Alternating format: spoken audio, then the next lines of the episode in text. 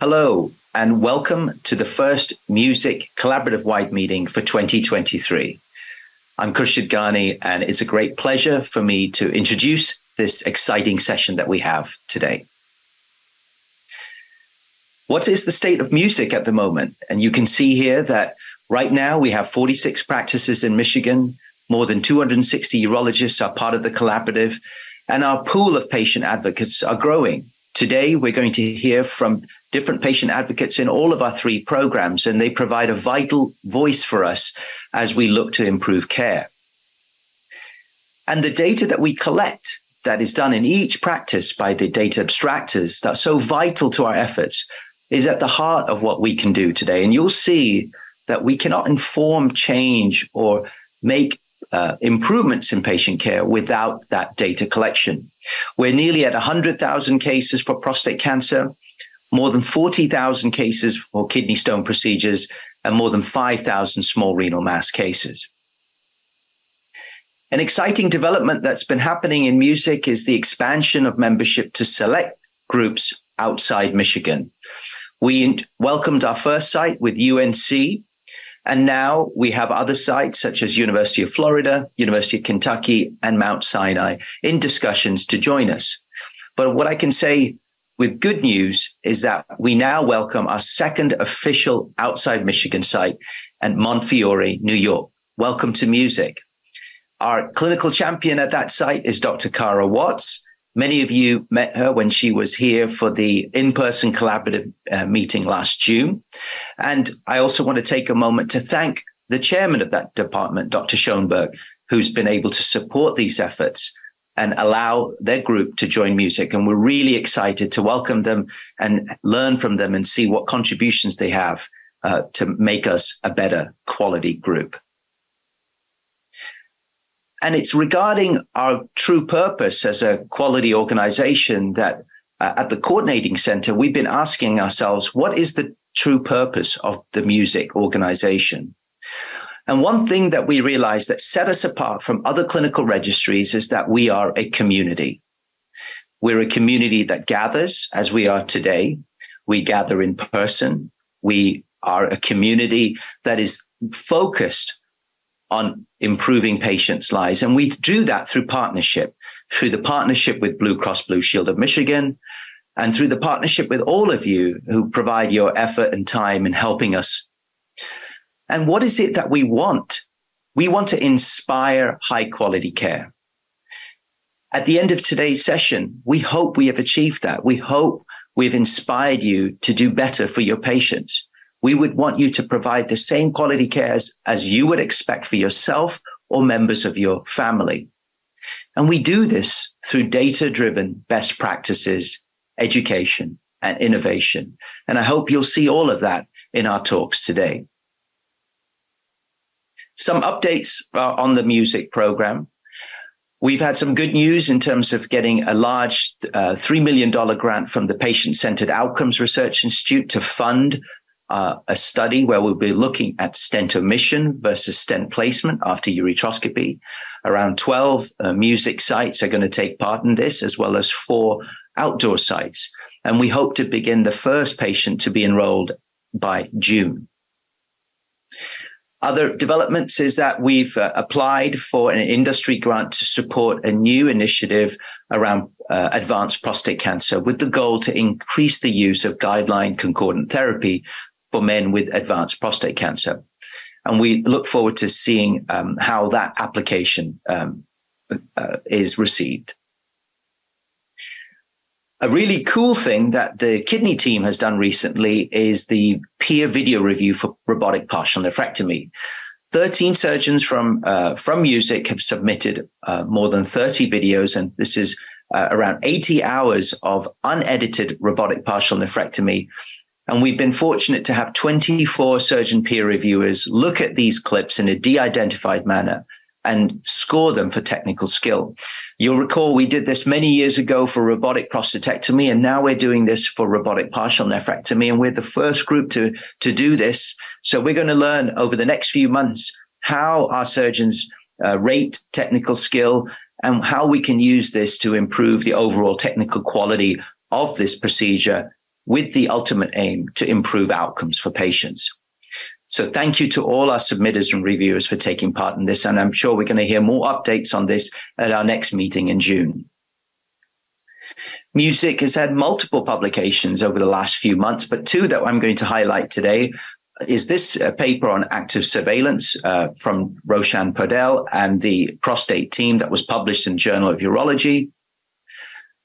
And then in the Journal of Endourology, Dr. Uh, John Michael DiBianco published this paper on how we in music are going to use a surgical decision aid for patients to decide between shockwave lithotripsy or ureteroscopy. And that the focus of the rock section will be on this topic. And I should take a moment to note that this, this paper, when it was submitted uh, to the Endourology Society, was awarded a prize for its work. So I hope uh, you'll stay tuned to listen to Dr. Dauw and Dr. DiBianco when they speak about this later on today. I hope we can see many of you at this year's AUA, not too far away from us in Chicago.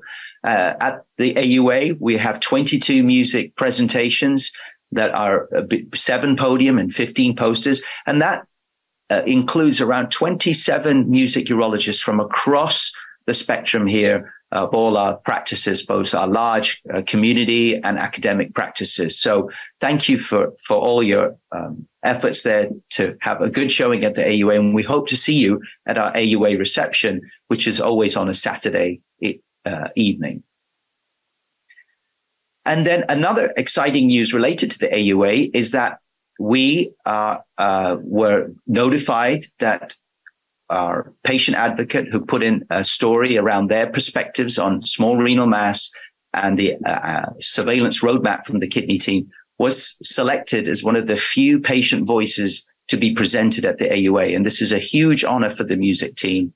Uh, and I'm pleased to, that James Humphreys, our kidney advocate, will be involved in today's session with the kidney team as they discuss active surveillance of the small renal mass. So what do we have lined up for us today? We have talks from the kidney team focusing on surveillance of the renal mass. From prostate, we're going to have a deep dive on functional recovery after prostatectomy. And from the ROCKS team, we're going to learn about how we choose ureteroscopy or shockwave lithotripsy and the decision making around that. So shortly, we'll hear from the kidney team and we'll be um, having presentations from Dr. Rogers and Dr. Lane, who will be joined by uh, Dr. Jaffrey from Comprehensive Urology and our patient advocate, James Humphreys and his wife, Laura Humphreys. Following that, our next session will be from the prostate team and it will focus on patient reported outcomes after radical prostatectomy. We've been collecting pros for radical prostatectomy and music for many, many years, and we have one of the largest collection of uh, data when it comes to this in the world. And while we focused on efforts to try and improve urinary continence and sexual function outcomes for surgeons using this data as a feedback mechanism, we're starting to ask ourselves more deeper fundamental questions on how can we use the patient reported outcomes for the benefits of, of the patient itself. And we, in this session, are going to hear from Dr. Andrew Krumm from the Learning Health Science Department at the University of Michigan, where he's going to be looking at this data set and start to examine it in a different way, where we can start to understand patterns of recovery, what we call functional uh, trajectories of recovery using the data and see if in the future we can inform patients around um, aspects of their uh, recovery and how to intervene maybe in some patients earlier. This is novel work and will be uh, led by this session by Dr. Arvin George from the uh, Music Prostate team. And we're fortunate to have afterwards a panel discussion including Dr. Ginsburg and Dr. Semerjian, also leads of the uh, prostate program in music, uh, along with our patient advocate, Jose Rebello. And this uh, session is an a great example of how music is at the forefront of innovation as we look at uh, a new way of defining patient reported outcomes. So I'm really excited about that, that session. And then we'll close with our session on ureteroscopy versus shockwave lithotripsy for renal stones, where we will focus on educating the patient around how to make the right choice for them. And Dr. Dauw and Dr. DiBianco will take us through this and we are fortunate to be joined on the panel by Dr. Kachroo from Henry Ford Health and Dr. Wensler from Comprehensive Urology. And then our patient advocate, Heather Worster, will provide uh, her perspective on this. And again, this is a great example of how, how music is using education to advance patient care. So I hope I've been able to show to you that music as a team, we are a community that partners to improve patients' lives by inspiring high quality care through data driven best practices, education and innovation. And I'm really excited about the, about the meeting today. I'm really looking forward to all the content. Our first speaker is going to be Dr. Brian Lane from the kidney team. So I'm going to hand it over to Brian. Brian, over to you. Thank you.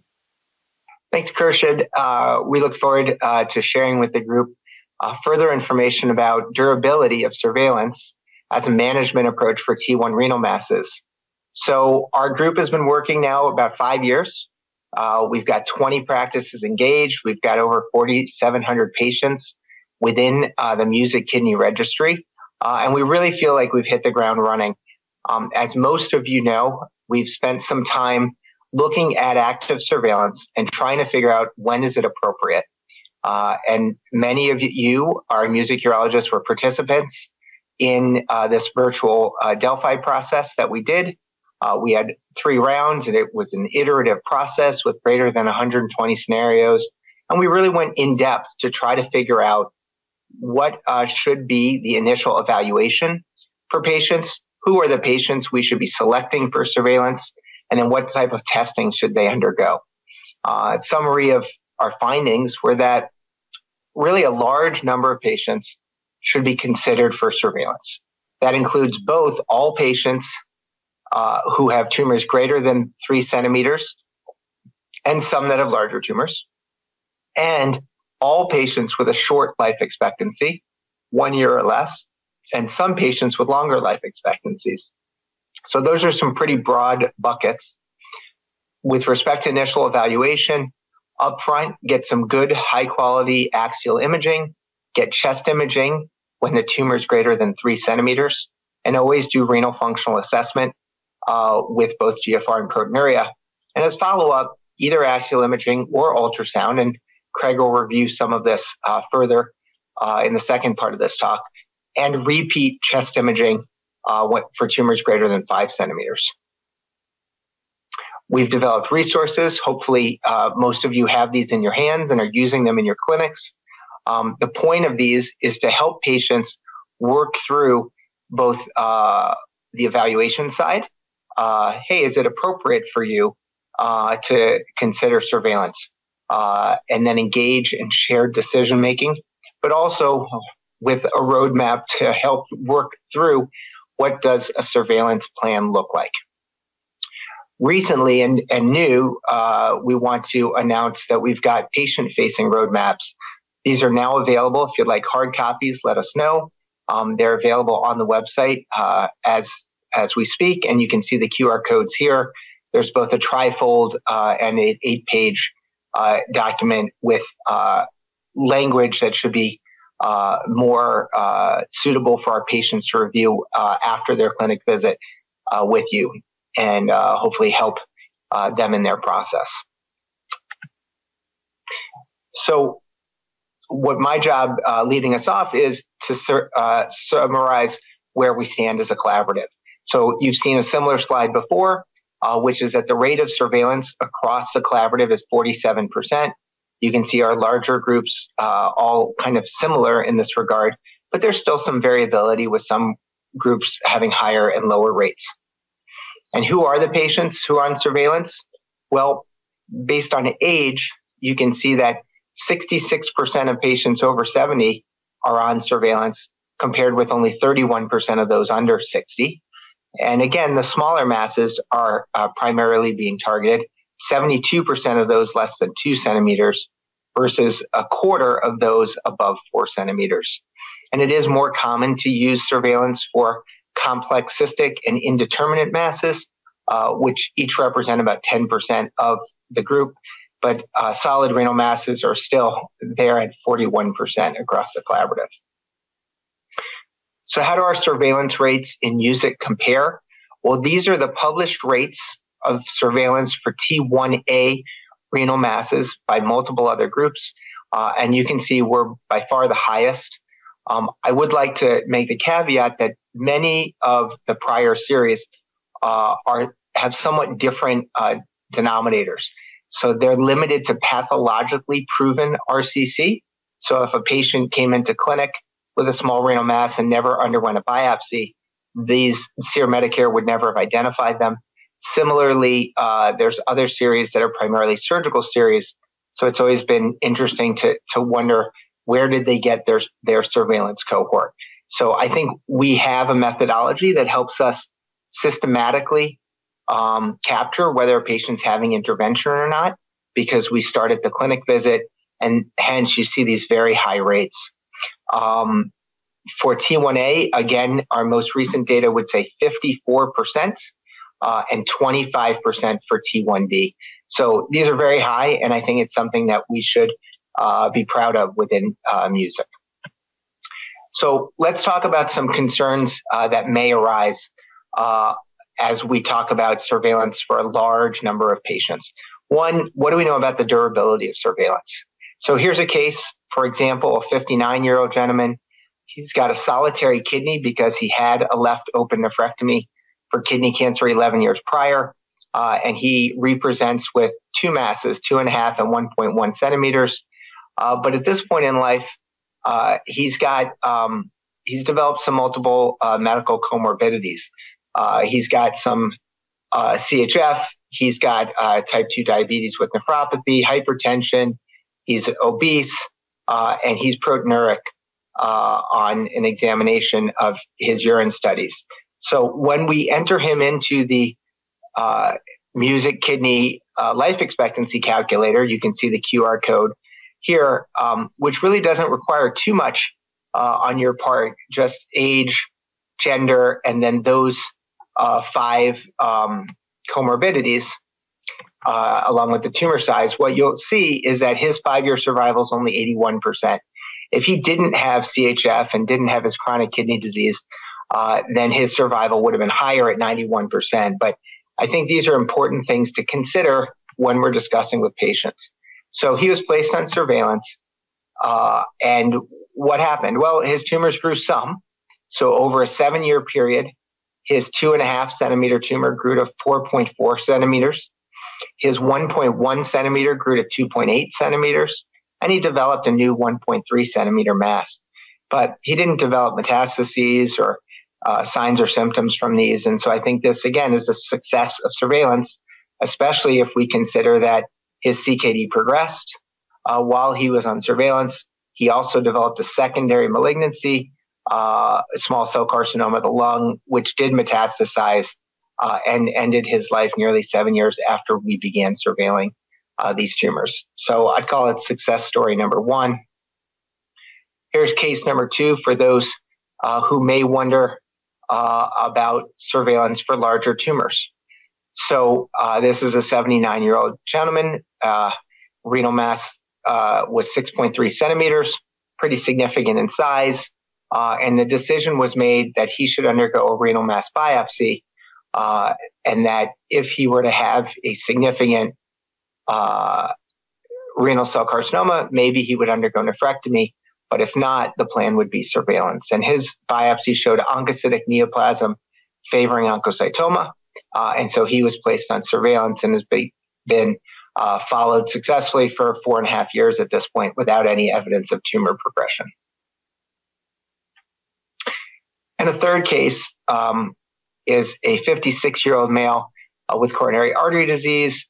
Uh, he was stented and placed on aspirin and Plavix, and in his follow up testing, was found to have a two centimeter renal mass. So he underwent a left robotic partial nephrectomy. Uh, we're including this case to show that there's really no free lunch. Uh, even the simple partial nephrectomies can have problems. So when he resumed his Plavix a week post op, uh, he had a rather significant uh, retroperitoneal bleed. He was admitted to the hospital. He was resuscitated. He had IR embolize uh, his bleed and, and transfuse him. Uh, and so there really are downsides to intervening, um, even in cases that might seem straightforward. So, uh, what have we learned uh, through the registry about kidney surgery in the state of Michigan? The readmission rate's about 3.4% overall. Uh, even for the low complexity tumors, it's about 2.8% with partial nephrectomy, uh, and up to about uh, 5% for higher complexity tumors. Uh, and these readmissions uh, are costly to the health system. So, through collaboration with the Michigan Value Collaborative, we've learned that the average cost is over 15000 per year. and in total, uh, for readmissions after kidney surgery, it's over $600,000 a year. So if we can reduce uh, these complications, uh, there's clearly some benefit in that regard. So to summarize, what are the benefits of surveillance? One uh, is you can avoid the morbidity associated with major surgery. Two, you can avoid the loss of kidney function from intervention. And we've defined a substantial drop in GFR as one that is two less than 45 and by greater than 45%. And you can see while that's rare in patients with normal renal function undergoing partial nephrectomy, it's quite substantial for patients who are having radical nephrectomy. Three, you can avoid the cost to the patient, both of the uh, incident procedure and any post-operative uh, complications afterwards. Fourth, there's the avoidance of surgery for benign disease, which occurs in about 5,000 patients per year in this country. And finally, the risk of metastases in these patients is very low, particularly for those less than three centimeters, it's less than 5%. And if we really examine the literature, the cancer specific survival for surveillance is very high and comparable to intervention groups in properly selected patients. So, good job, music, so far. Uh, we really uh, seem to be uh, using surveillance well. Um, and with that, I'll turn it over to the patient uh, who was initiated on uh, a plan for active surveillance. Hello, I would thank Dr. Lane for that introduction. And um, as a patient who had a CT scan that had a mass on it. I was trying to gather information uh, from the internet to see what specifically um, the treatments were. Fortunately, I had an early appointment with my urologist um, that he explained in detail the complexity and the treatment options that I could choose from or, or had as options. And at that time, I was lucky enough to, he shared a document called the Music um, roadmap, which also reinforced um, the discussions that we had in our first appointment, the treatments, you know, uh, the size, the complexity, and what made it very valuable is that in that document, I got to take it home, and and that kind of reinforced my thinking in terms of what kind of treatment I wanted to proceed in this um, in in this cancer.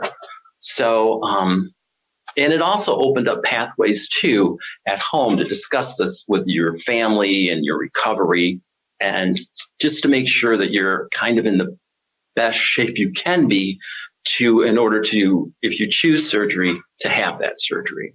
So I feel very fortunate to have that roadmap, and it did uh, you know that's the first confidence builder. That first initial appointment is where you start to build that confidence so um, i found it very informative and it really helped um, explain things to my family what my options were and how i was going to proceed with um, if i needed surgery which i did eventually need surgery i was under surveillance for some time but i did have a partial nephrectomy and i was in really very good shape for that. I tried to do things um, to make myself better during that surveillance period. So um, I would like to introduce Dr. Rogers now, um, and thank you very much. Thank you, Mr. Humphreys, for giving us your perspective as a patient. Now I'm going to go into some newer data from music that talks about the durability and appropriateness of active surveillance. Um, so first, um, going into our patients that are on surveillance, um, if we look at our patients, most of these are patients who have solid tumors and they have smaller tumors, either less than two centimeters or two to four centimeters with a median age of 69 years. And if we look at rates at years one, year two, and year three for people who are followed on surveillance, um, what I want to focus on is the blue color, which is the rate of patients that are going on to delayed intervention. So they come off surveillance. And then in the red, these are patients that um, were planned to get imaging but have not had imaging. So those are two areas to focus on. One is that there are patients that over time, as they're followed, will go on to get treatment. Um, and I'll go more into this later, but I also want to focus on there are some patients, there's a quality improvement opportunity here, and that there are some patients that are not getting imaging over time. So we'll do a deeper dive into both of these. Um, first, the about the imaging that's not done. So if we look at time to first imaging, and what we this is essentially going to say uh, people who had imaging within a year, and then people who had imaging the second year. So with imaging in a year on the left, those are people that had it within a year, and the different shades of green would represent lighter shade is lighter surveillance, darker shade means a tighter surveillance. But bottom line, they're getting the, the imaging within a year, but 22% are not. And then, uh, and then those who got first imaging, but then do they get their second round of imaging within two years? And we added a buffer of a month just in case you set your epic order or whatever for a year exactly that it still captures those patients that might have gotten it a little later. But bottom line, there's still a large proportion, 36%, that, that did not have imaging.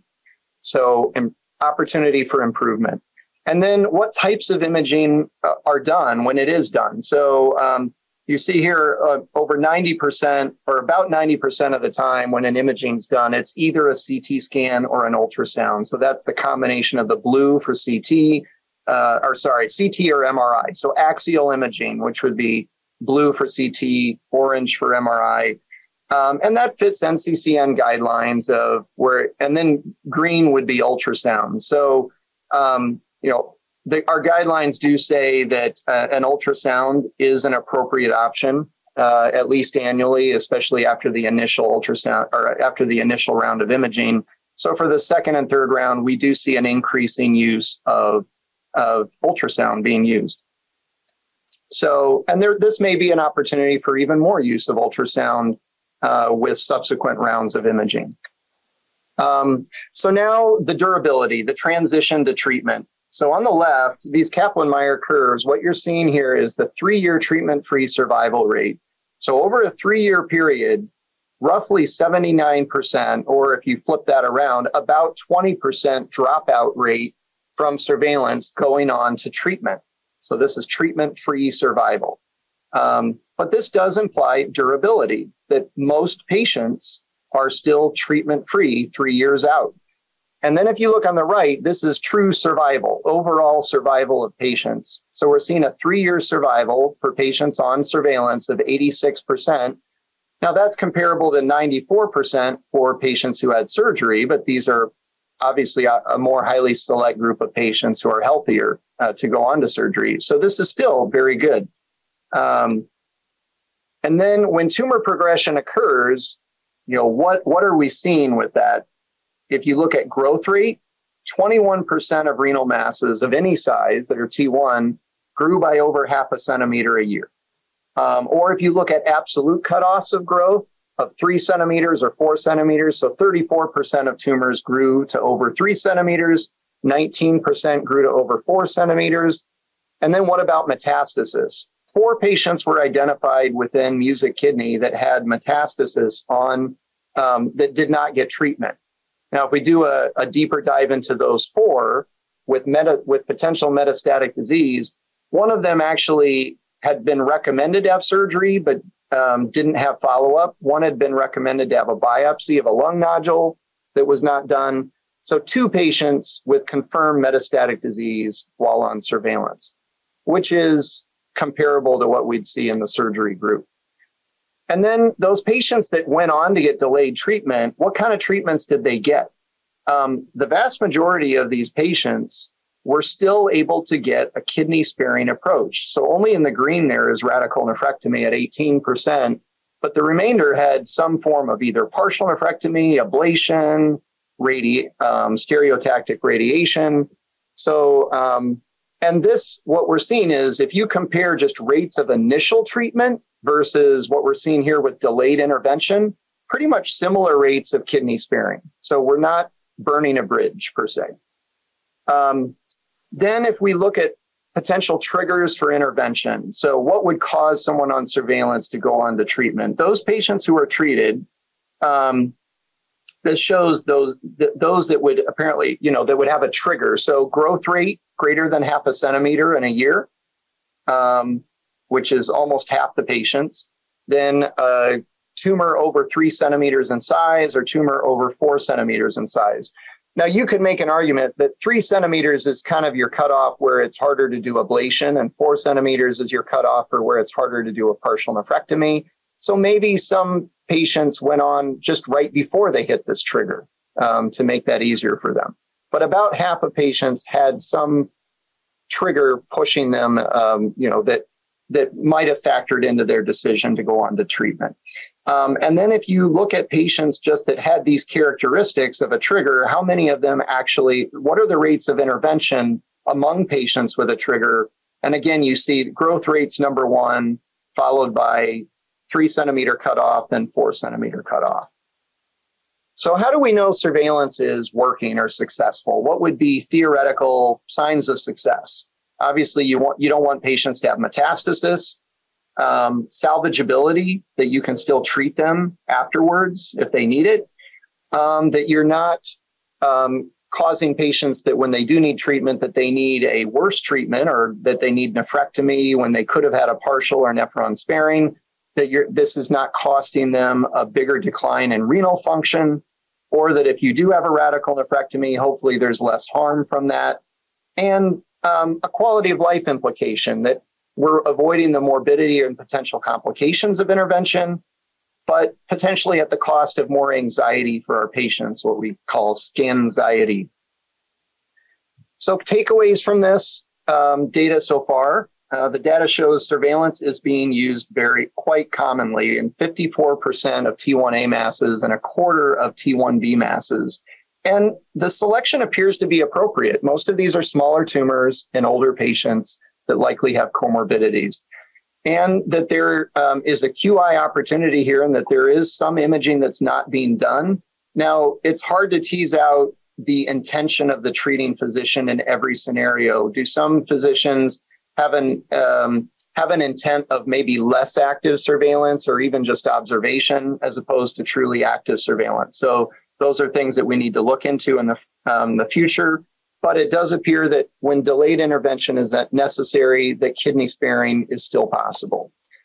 And uh, so, how do we do better with surveillance? This is a video showing actually the music website, how you can go to that and pull up the music roadmap under resources, right there, patient education materials.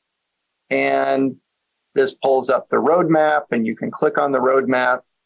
And that's available to you, but it's also available to your patients. So one important aspect is empowering our patients and giving them this data, um, giving them this information, but also to have an infrastructure in place in our own practices to take the responsibility that if we're putting patients on surveillance, that we have a reliable way to follow them, to get the imaging, and uh, and whether we have our APPs helping us with this, with a survivorship clinic, to really think about um, how to increase the utilization of imaging for those patients that, that that's been part of their plan.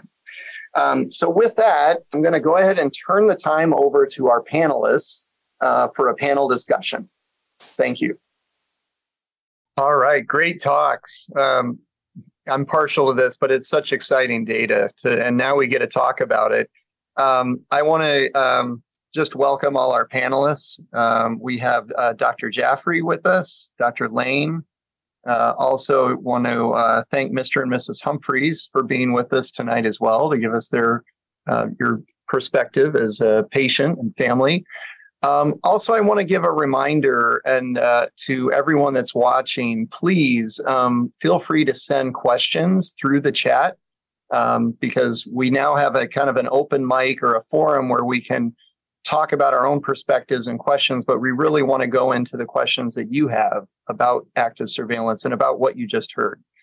Um, so um, I'll go ahead and get things started if that's okay with some questions. Um, so, first, um, and this is more for um, Dr. Jaffrey and Dr. Lane from a physician standpoint.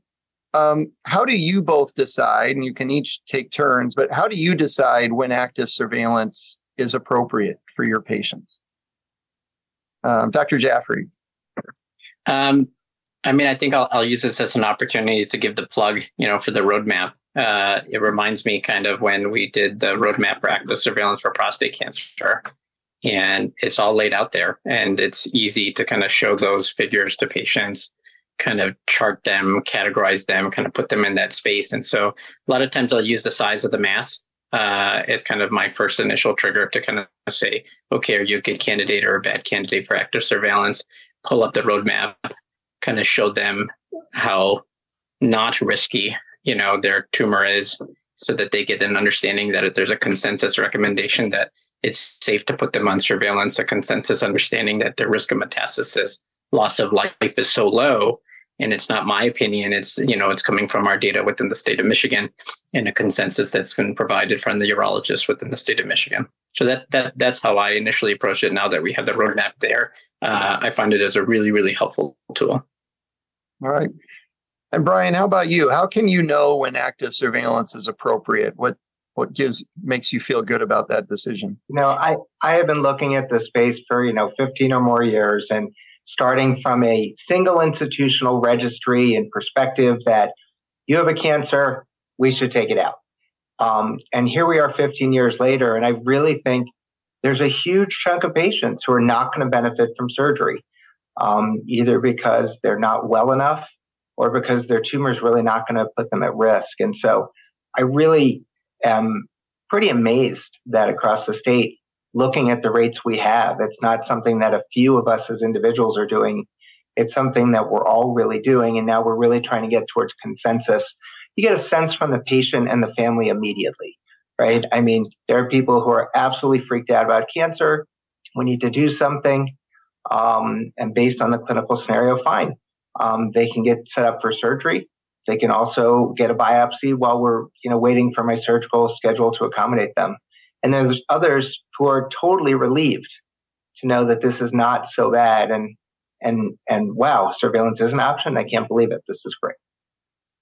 It's kind of interesting. We spend a lot of our careers as surgeons learning how to do a, a surgery well, right? And uh, and yet, as we get more experience, some of the hardest decisions are actually when not to do that skill, right? When when not to operate. Um, sometimes that's even harder than the surgery itself. Yeah. Um, well, um, Mr. and Mrs. Humphreys, what are your perspectives on this? As a patient, um, mm-hmm. what are the things that matter most to you? You know, what's most important to find out in, in order to make a decision to go on surveillance, to not do surgery? what things do you want to know?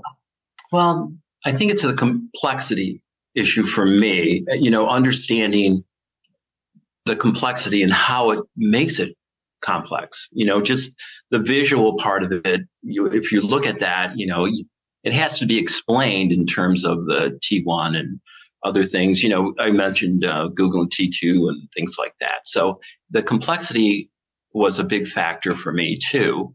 Um, and I thought if I had the time, I could get, you know, I, I could help my recovery the best I could if I had that six months or nine months or almost a year in my case.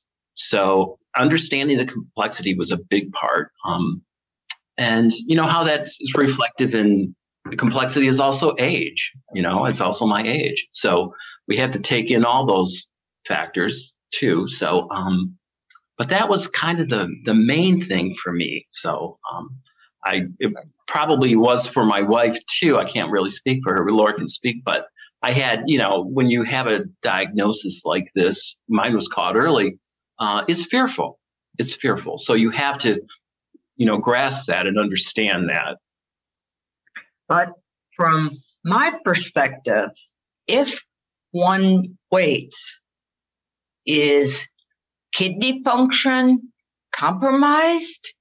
Is there a chance for metastasis. So that's that's kind of my concern. It's it's not just immediate, but it's it's long term. And with the surveillance protocols, I think those kind of address that. So they're scheduled at intervals so that I felt that Jim was being monitored. And when appropriate, interventions would be applied. And it's active surveillance. You know, there were things that we were doing to get ready for that. And, um, you know, so it's a pretty active process.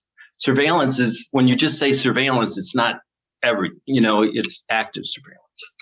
And at that point in time, I pushed him to and enroll in silver sneakers yes. and begin an exercise program and adjust diet. Right. So it was really right. we, we working with together. a nutritionist we worked together too. So that's really that's important. awesome. I, I guess the term active surveillance was active on both sides. Uh, you know, you've got the physician actively monitoring, but you were actively doing a lot of things on your own. That's great. Yeah. Well, we're a team, That's and um, fortunate to to have a support system. So, on this active surveillance, back to our physicians, Dr. Jaffrey, Dr. Lane. Um, what are the triggers that you use or you know how do you know when to intervene when it's time to be active and move on uh, dr jaffrey what are some of the things that push you to yeah so i you know i think you know the first time i heard of active surveillance was you know phil Pierorazio out of hopkins right the dissrm registry right and so you know, I first thought he was, you know, silly in the beginning, you know, years ago when they started, you know, kind of trying to championing this. But I use the same cutoffs that that he kind of uses from their registry, which is tumor growth more than 0.5, mass greater than four, hematuria symptoms, right? So those are the three kind of triggers that I use because I feel like, you know, that's the nice, you know, it's got a great series that that um, active surveillance that he that that he's built up there. I'll, I'll add, you're right on, which is we're be, building off of some of the excellent work that DISSRM put in. I hope we can put some more data out there about the growth and growth rate, because I think an important thing is if you just use any growth, the primary care physicians freaked out, the patients freaked out, and there's so much measurement error between different tests. Uh, if you got a CT one time and an MR and an ultrasound, and so trying to, you know, put it in everyone's mind, small growth is what we're expecting. Uh, you know, and 0.3 to 0.4 per year is pretty normal, but greater than 0.5 per year is a little larger than normal. So I, I like that as a as a red flag.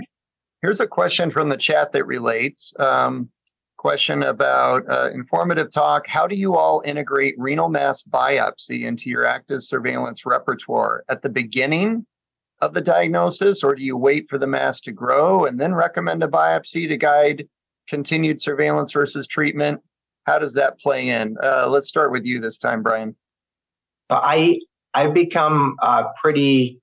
Uh, I, I have a black and white on this, which is if through my conversation the patient is already comfortable with surveillance, I don't want to mess with that at all, and so I do not get a biopsy.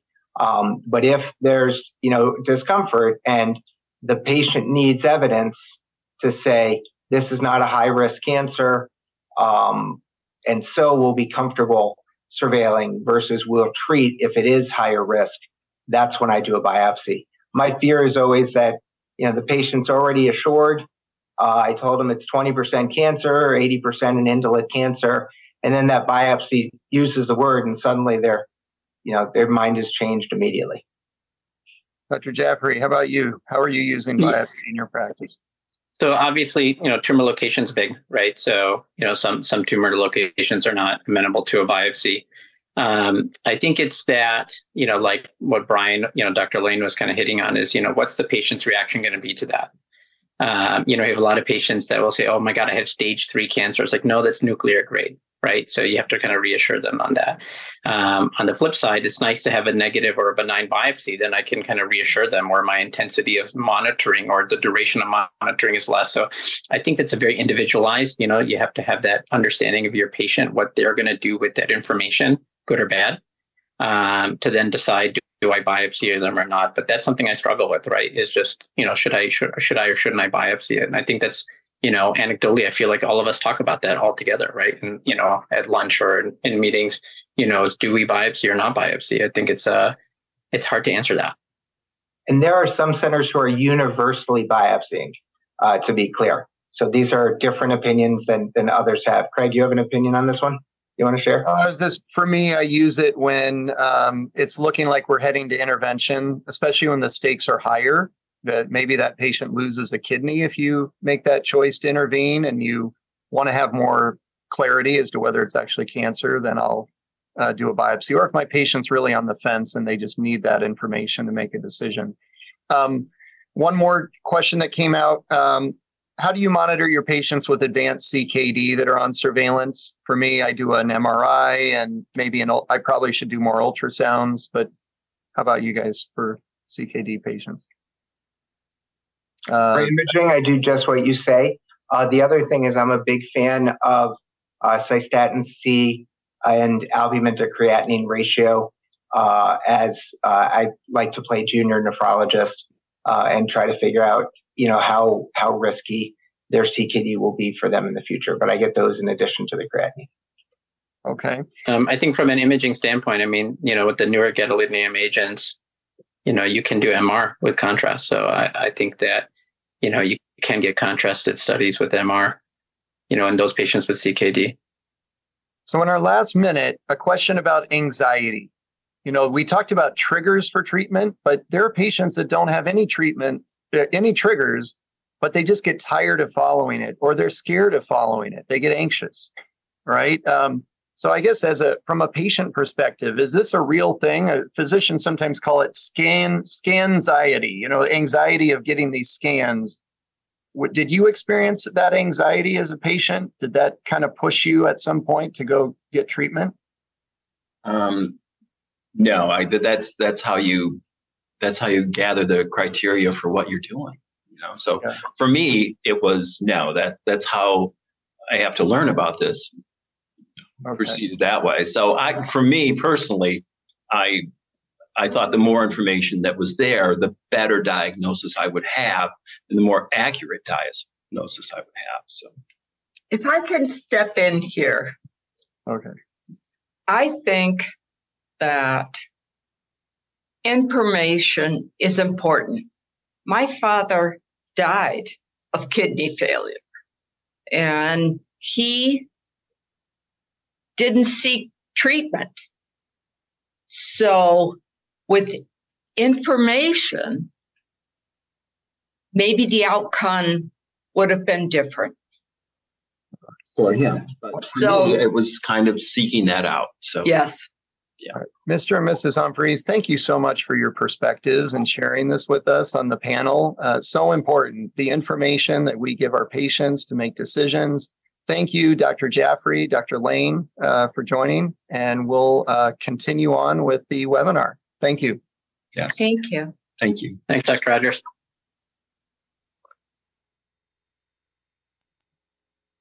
Thank you for the discussion from our kidney group. Lots of progress made and lots of work still to be done. Today, after nine years of our patient reported outcomes project, I look forward to sharing some of our novel ways in which we've started to look at pro data.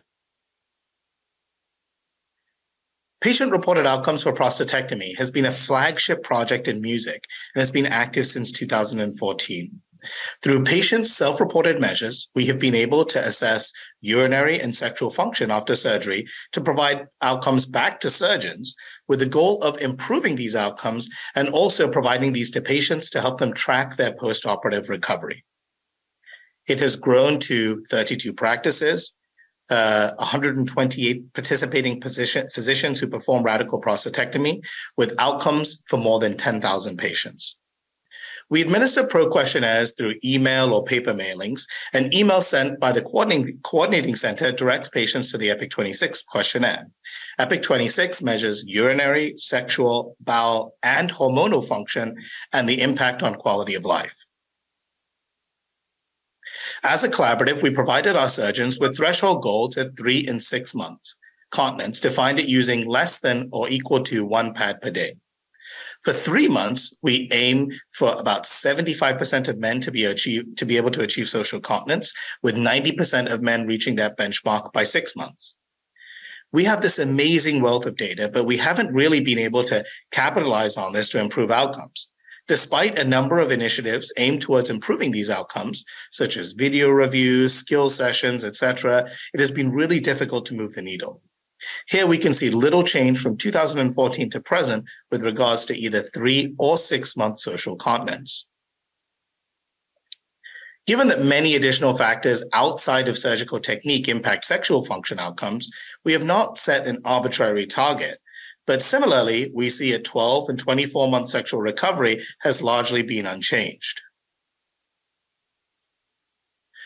Pros following radical prostatectomy have been studied in other contexts the CEASAR study by Dr. Barocas and Dr. Penson, and pros from the PROTECT cohorts studied comparative effectiveness of treatments uh, um, of functional outcomes across different treatment types, including active monitoring or surveillance, uh, surgery, and radiation.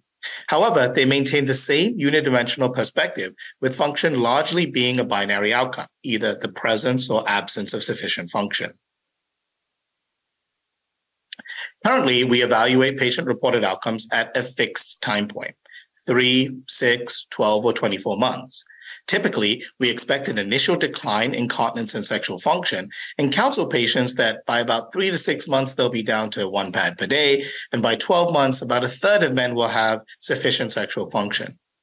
But is this really true for all patients that we counsel them all in the same way? The changes that we look are an average for all patients over time. However, many patients don't follow that average course. This will be impacted not only by baseline function, but where they are in recovery at different time points. Identifying themes or commonality among patients and deconstructing patient reported outcomes a bit can help us better understand how patients recover and how we can help them. Individual pro reports are technically accessible by all participating surgeons. Logging into the registry, they can be viewed or printed to be shared with the patient during follow up. It does provide a tidy summary regarding pathological or surgical characteristics such as the pre-op PSA, Gleason score, staging, nerve sparing, and margin status. Of course, it also provides the pro data with baseline and follow-up data graphically presented. Our amazing analysts have created a tool available on Ask Music, which allows patients or providers to input key clinical information to generate predictions on continence and sexual function over time that can facilitate counseling and shared decision making.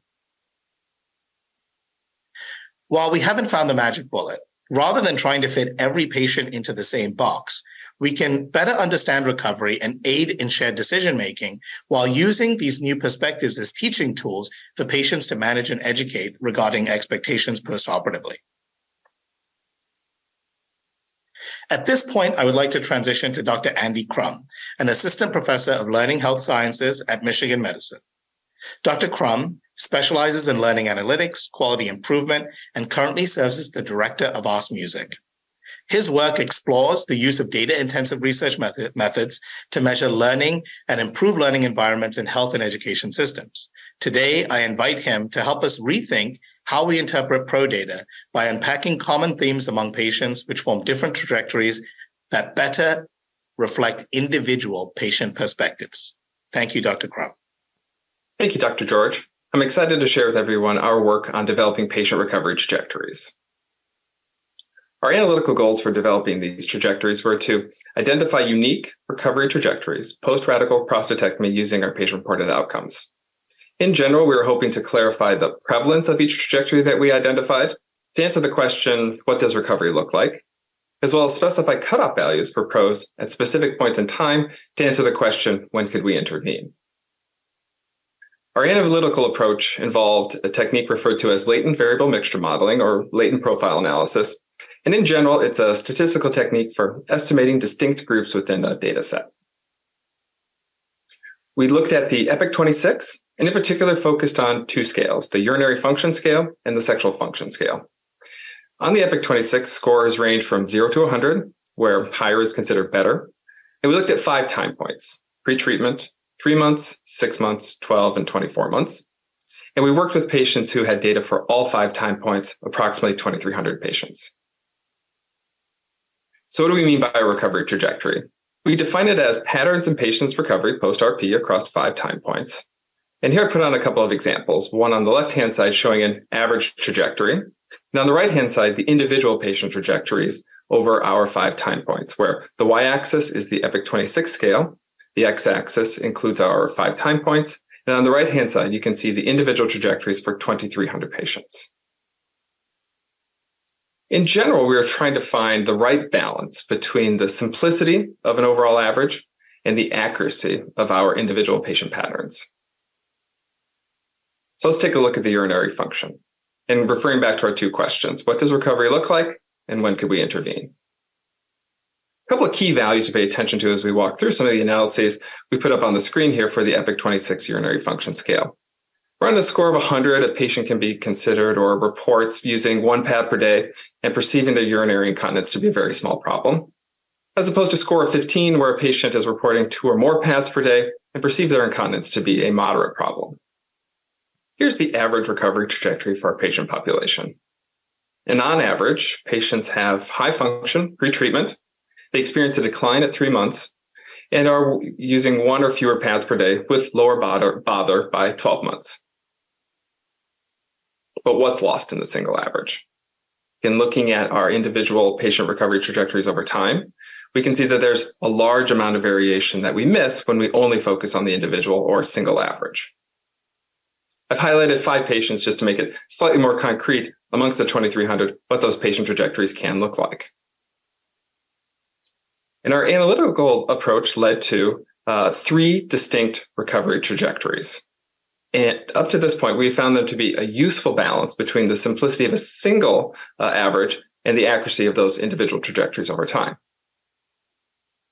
We can see uh, overlaid how the trajectories uh, uh, align with those individual trajectories from previous slides.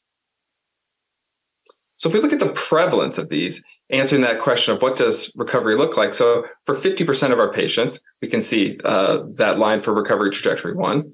38% of our patients fall into uh, recovery trajectory number two, and approximately 13% of patients uh, align with recovery trajectory number three.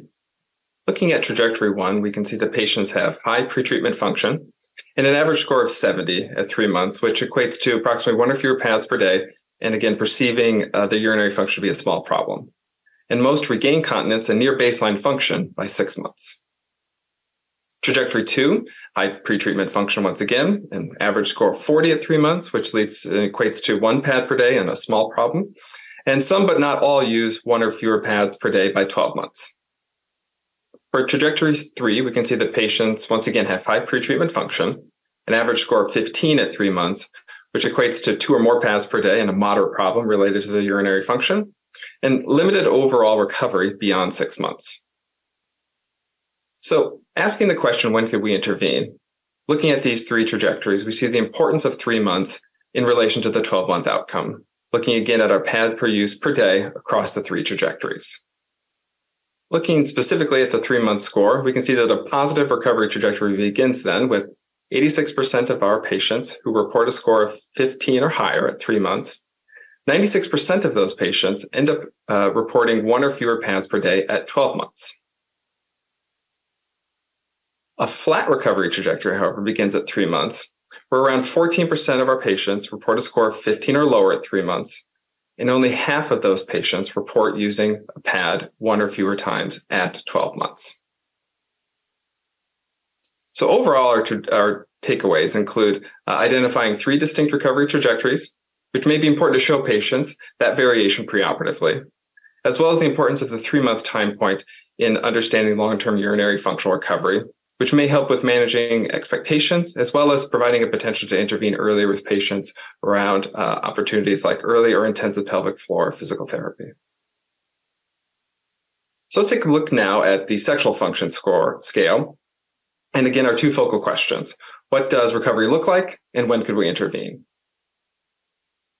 To orient everyone to a couple of scores uh, on the sexual function scale, we can see a score of 67 equates to erections, which are firm enough for masturbation or foreplay, uh, erections uh, occurring half the time when wanted, and a score of 27, uh, erections being not firm enough uh, for any sexual activity and occurring less than half the time when desired. So we can take a look at our average functional trajectory on the left and our individual patient recovery trajectories on the right for the same 2,300 patients. So we can see that recovery looks like wide pre-surgical variation with wide variation in recovery. We're able to identify four distinct recovery trajectories with that capture that wide pre-surgical variation as well as that wide variation in recovery, which is a major improvement upon that single average. The prevalence of each trajectory, you can see uh, trajectory one uh, occurs in about 15% of our patients, 27% uh, for the second uh, trajectory, and our third and fourth recovery trajectories account for 38 and 21% respectively. Looking at trajectories one and two, we can see that both have similar preoperative function. Uh, trajectory two, however, has a lower three month score and does not recover as well as trajectory one. Again, reiterating the importance of the three month time point in predicting recovery.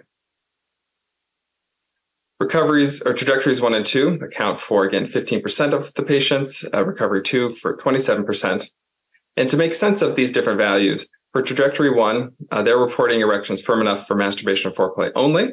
And for trajectory two, that three month score uh, accounts for erections not being firm enough for any sexual activity. Looking at trajectories three and four, we can see relatively similar preoperative function, similar long term recovery, where trajectory three accounts for 38% of patients and recovery four, 21%. But the question is, how do they differ? And in particular, we find that these two trajectories differ significantly on their perceptions of their sexual function being problematic, where trajectory four considers their function to be a very small problem, as opposed to trajectory three, which perceives their sexual function to be a very big problem. So, asking ourselves this question that we've been re- coming back to across both scales when could we intervene? For sexual function, it may be important to uh, have specific conversations related to sexual function and the problematic nature of that preoperatively, as well as to again have another conversation with our patients at three months in relation to their function and perceptions of bother.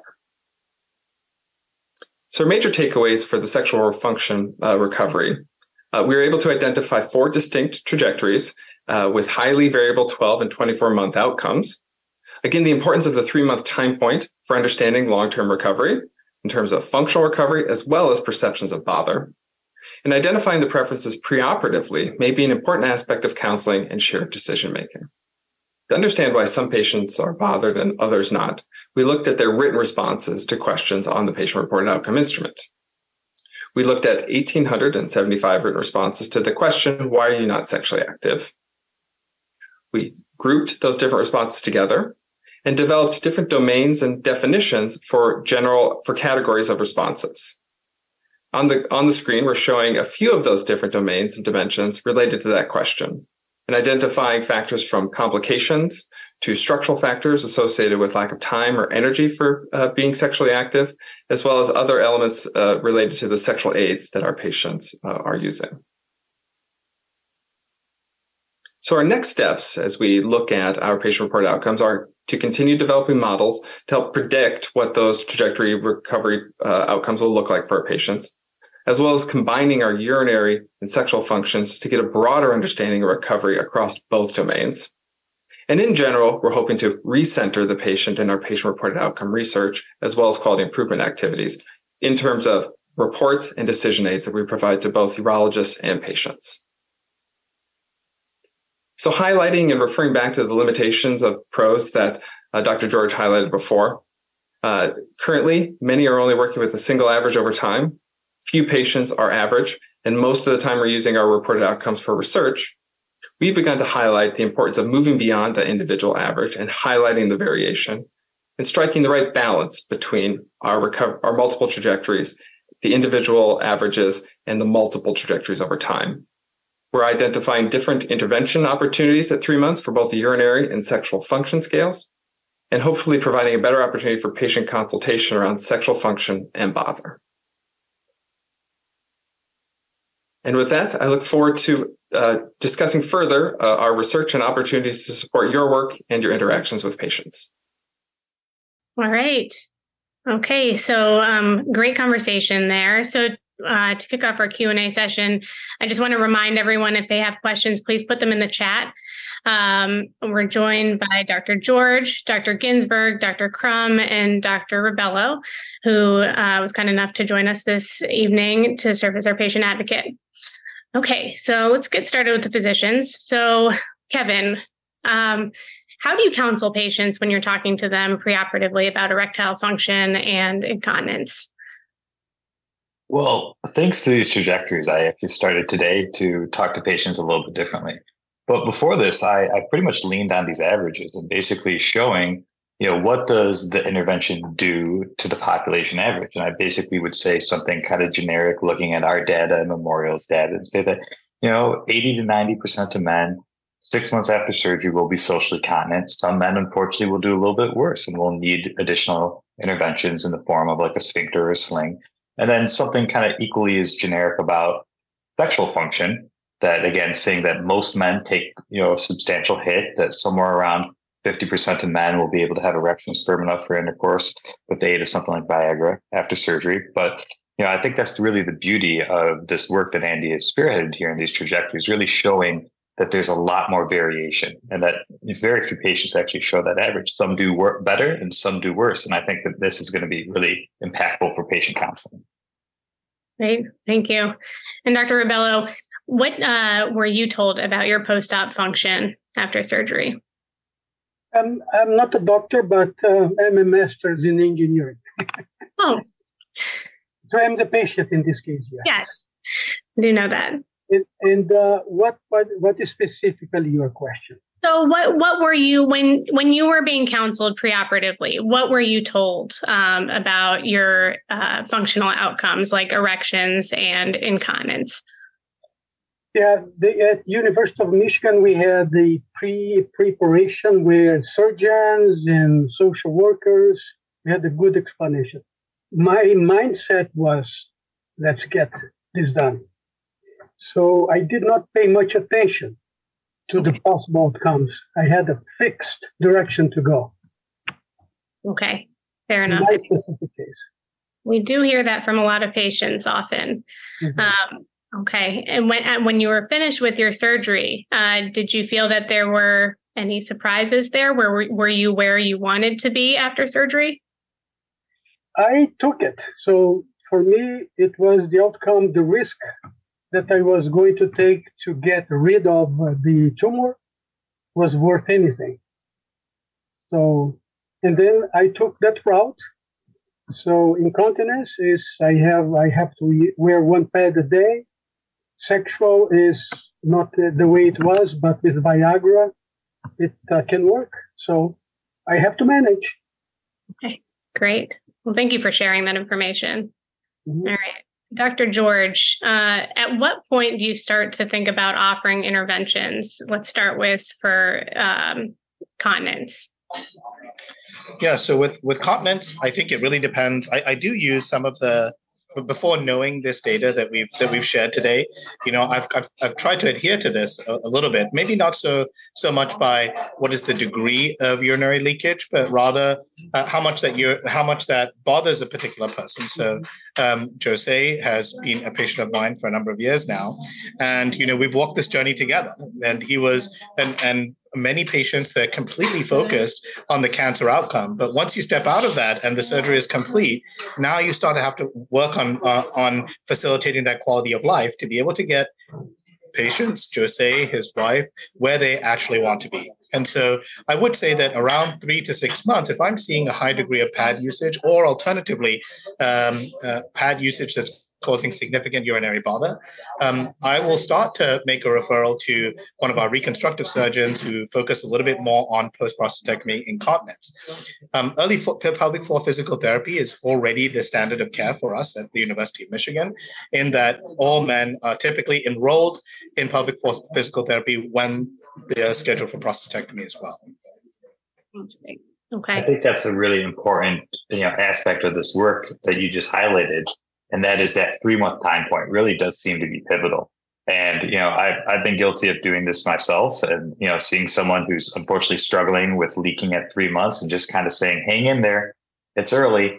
Make sure you're doing your Kegels." But I think this data is very informative. That you know, something that we intuitively knew that that three month time point, if someone's kind of still struggling there, they're unfortunately not going to have a great ret- uh, recovery. But I think this uh, does allow us to kind of change that narrative, how we're discussing this with patients, maybe alter those expectations. And like you said, Arvin, make an early referral to someone, one of our reconstructive colleagues. You know, maybe they're not going to be signed up for surgery at three months, but at least they'll be looped into the right people and can help that process along.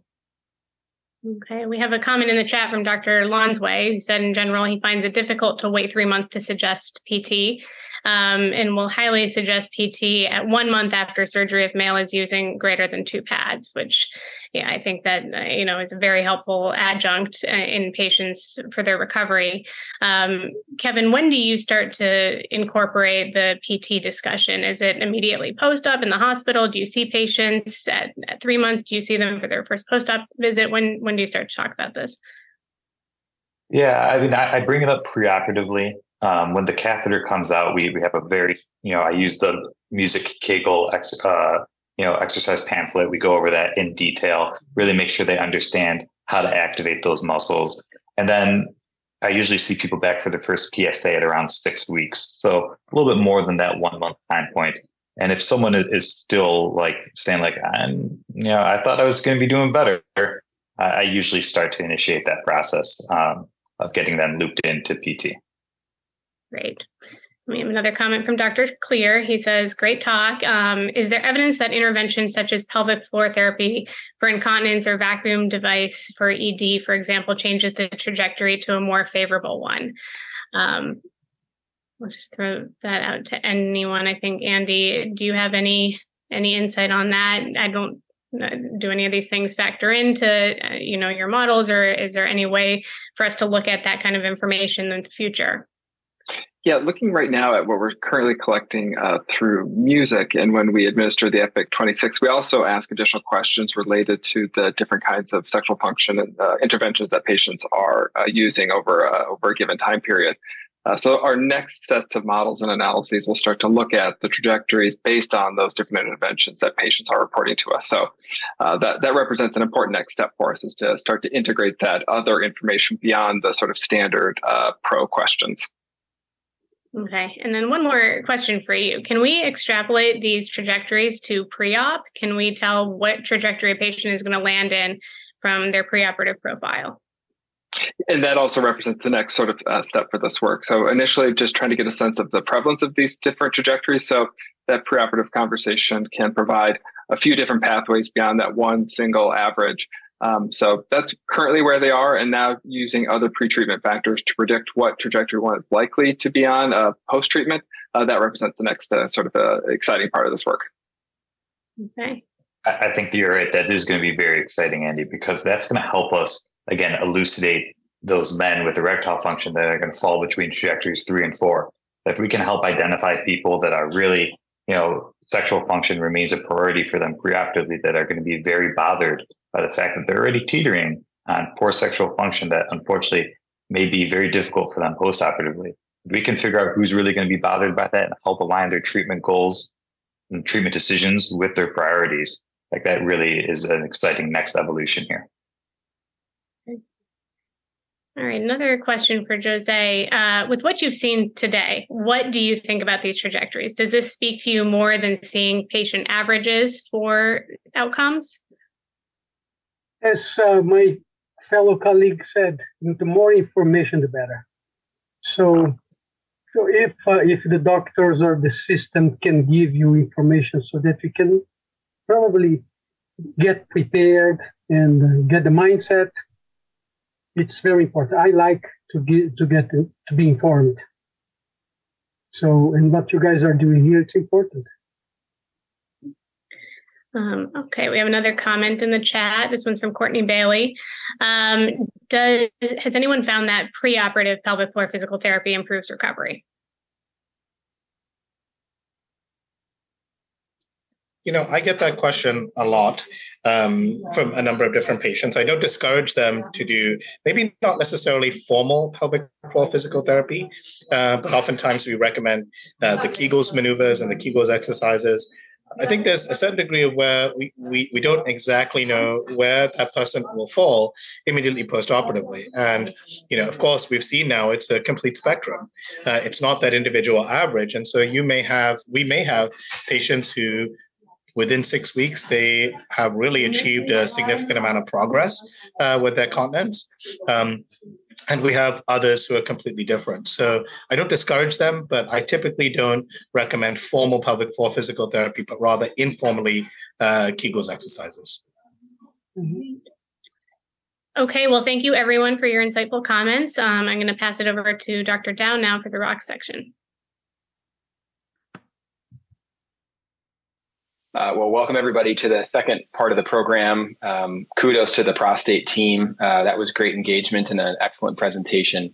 Uh, happy to follow that. My name is Casey Dauw. For those of you that do not know me, I am the director of the uh, Kidney Stone Initiative Rocks Within Music.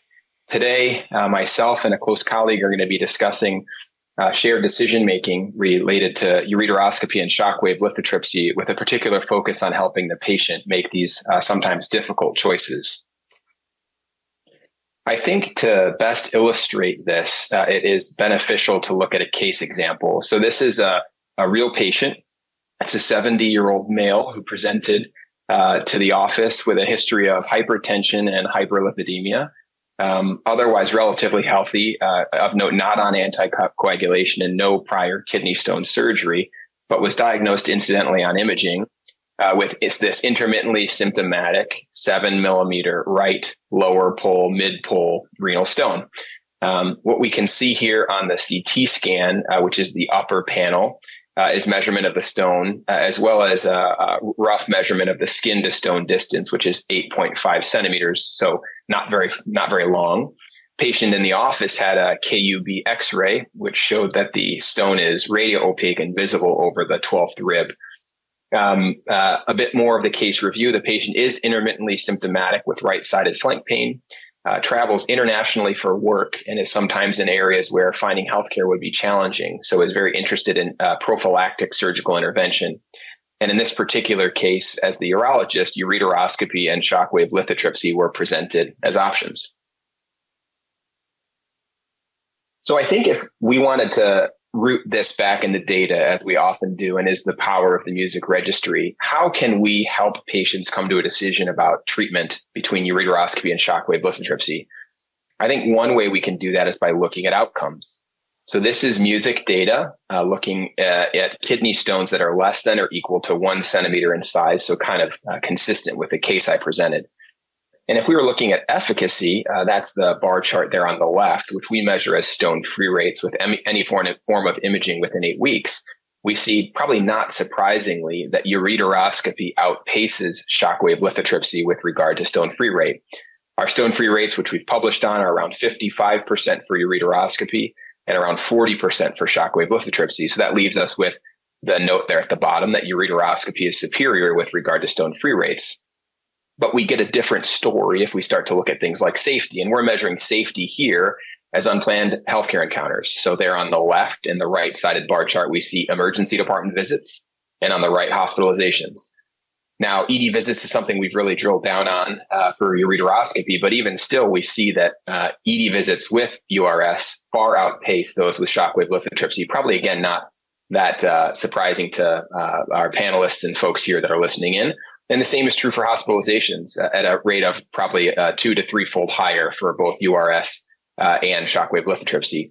So, in summary, ureteroscopy results in more unplanned healthcare encounters. So, as we can already see, we're setting up a tension here of better outcomes as far as stone free rate, but uh, comes at a cost of unplanned healthcare encounters regarding ureteroscopy.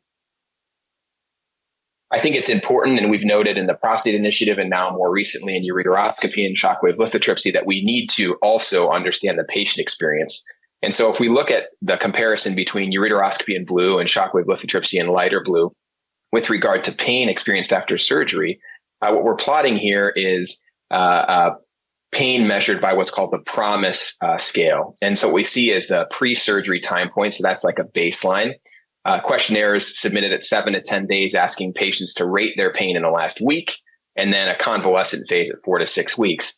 And just to reference everybody, this point at 50 is the average amount of pain that any American is experiencing. So numbers above that are considered uh, significant pain. Those pain scores up to 60 are, are severe pain.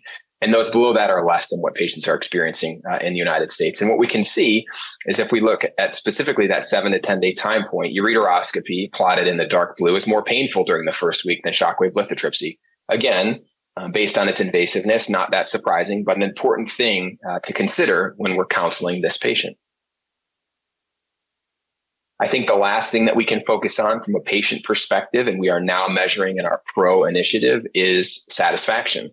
Uh, what we're measuring here uh, on the left hand side is a comparison again with ureteroscopy in dark blue and shockwave in light blue uh, with regard to satisfaction with the treatment choice at seven to 10 days and four to six weeks. This is a suite of questions asked to the patient. I think what we can see here is that uniformly, higher numbers being more satisfied, patients are satisfied with either surgical procedure. But interestingly, at seven to 10 days, it appears though the confidence intervals nearly cross, that ureteroscopy patients may be slightly less satisfied than those undergoing shockwave lithotripsy. But at four to six weeks, these uh, equal out. And again, I think what I'd like to highlight here is in the state of Michigan, at least, patients are highly satisfied with their treatment choice. So I think what we've set up here nicely is that it's a balancing act when we're counseling patients between ureteroscopy and shockwave lithotripsy. And what we balanced in that first slide is the difference between efficacy and safety, understanding that ureteroscopy is more efficacious as far as stone free rates, but it comes at an expense of higher unplanned healthcare encounters. Uh, so we're balancing that safety. And I think what we're learning through our patient reported outcomes or PRO initiative is that we should view both of these facts, efficacy and safety, through the lens of the patient experience. And as I think I highlighted, patients experience more pain within the first week if they undergo ureteroscopy and pretty much from a person on down, patients are very satisfied. So I believe that this is kind of a way that we can conceptualize the best way to counsel patients between ureteroscopy and shockwave lithotripsy. Where does that leave us then in the state of Michigan? What I'd like to see here, and I think most would, is that case characteristics dictate what sort of treatment patients are getting. So if we harken back to our first case, you know, cases are clearly appropriate or not appropriate for shockwave lithotripsy. And we've talked about that at prior meetings.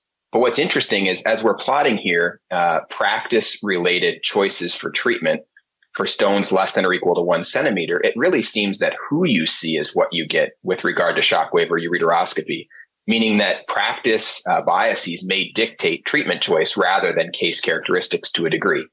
So again, these data come from music. These are risk adjusted data as far as age, comorbidity, and, and, and the like. And what we see is if we take, for example, those charted up in the upper right hand corner, those are practices that are heavily using shockwave lithotripsy for stones less than or equal to one centimeter in size. So there are four or five practices that when they see those cases, more than 75% of patients get shockwave lithotripsy. And the converse is true when we look down at ureteroscopy. There are practices that are treating 100% of less than or equal to one centimeter stones with ureteroscopy and not even potentially considering shockwave lithotripsy. Now, I can't say uh, for a fact that this may not be due to shockwave lithotripsy availability, uh, um, surgeon comfort, or anything like that. But if we're in a situation here where we're wanting to present these uh, two treatment options with equipoise, that being that either may be reasonable in certain characteristics, seeing these practices on the extreme is somewhat concerning. Uh, and again, if we try to parse this a little bit differently by looking at case volume, what we can see here is that there are very high volume practices, more than 500 cases, uh, either in the renal stone, or excuse me, in the shockwave lithotripsy or ureteroscopy cohorts that are still um, really preferentially using either ureteroscopy or shockwave lithotripsy. So it does not appear that this is a um, uh, practice volume uh, phenomenon. It really does seem like there may be some inherent biases in the way that we're counseling these patients. I think what I'd like to do though is uh, not uh, cast a pall over this and say that this is a major problem because we haven't tackled this. And if we look at our uh, prostate cancer colleagues' uh, data, what we find is that pre uh, active surveillance roadmap, uh, which we rolled out to help better counsel providers and patients uh, with, for treatment of uh, low risk uh, prostate cancer, we found that there was wide variation in the rate of active surveillance use. So what we're plotting here is data in 2015 uh, of the percent of patients seen by each music practice that were put on active surveillance for low risk prostate cancer. And what we can see here is that practices down towards the left side of the graph were putting very few patients with low risk prostate cancer on active surveillance. And much like we saw with the ureteroscopy or shockwave, there were practices that were highly utilizing active surveillance. How did we tackle this problem? Well, uh, we created probably one of the most comprehensive and widely utilized um, uh, roadmaps in, in in urology and the urology space. And this was widely successful in reducing that variation across the state of Michigan with regard to treatment choice for men with favorable risk prostate cancer. So, where I'd like to leave things, uh, and then I'll turn things over uh, to our next speaker, is how can we address these biases uh, as it appears uh, with how we're counseling patients uh, for these renal stones for shockwave or ureteroscopy? And I think what we can uh, coalesce around is this idea of shared decision making.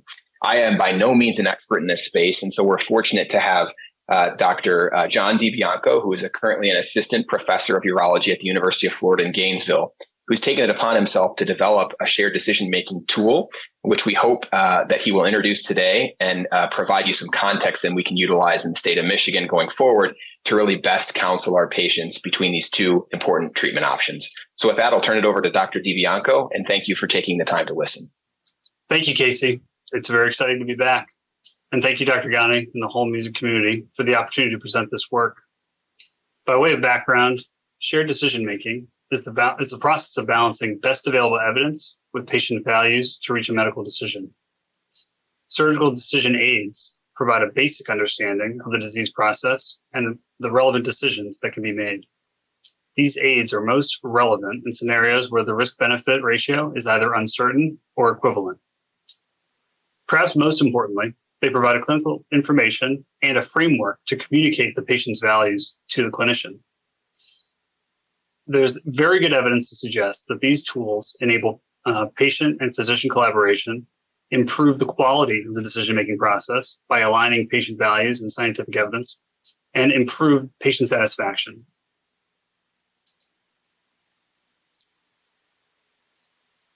As Casey said before and described previously, uh, patients who are candidates for either ureteroscopy or shockwave lithotripsy appear to be ideal candidates for, distri- uh, for treatment decision improvement.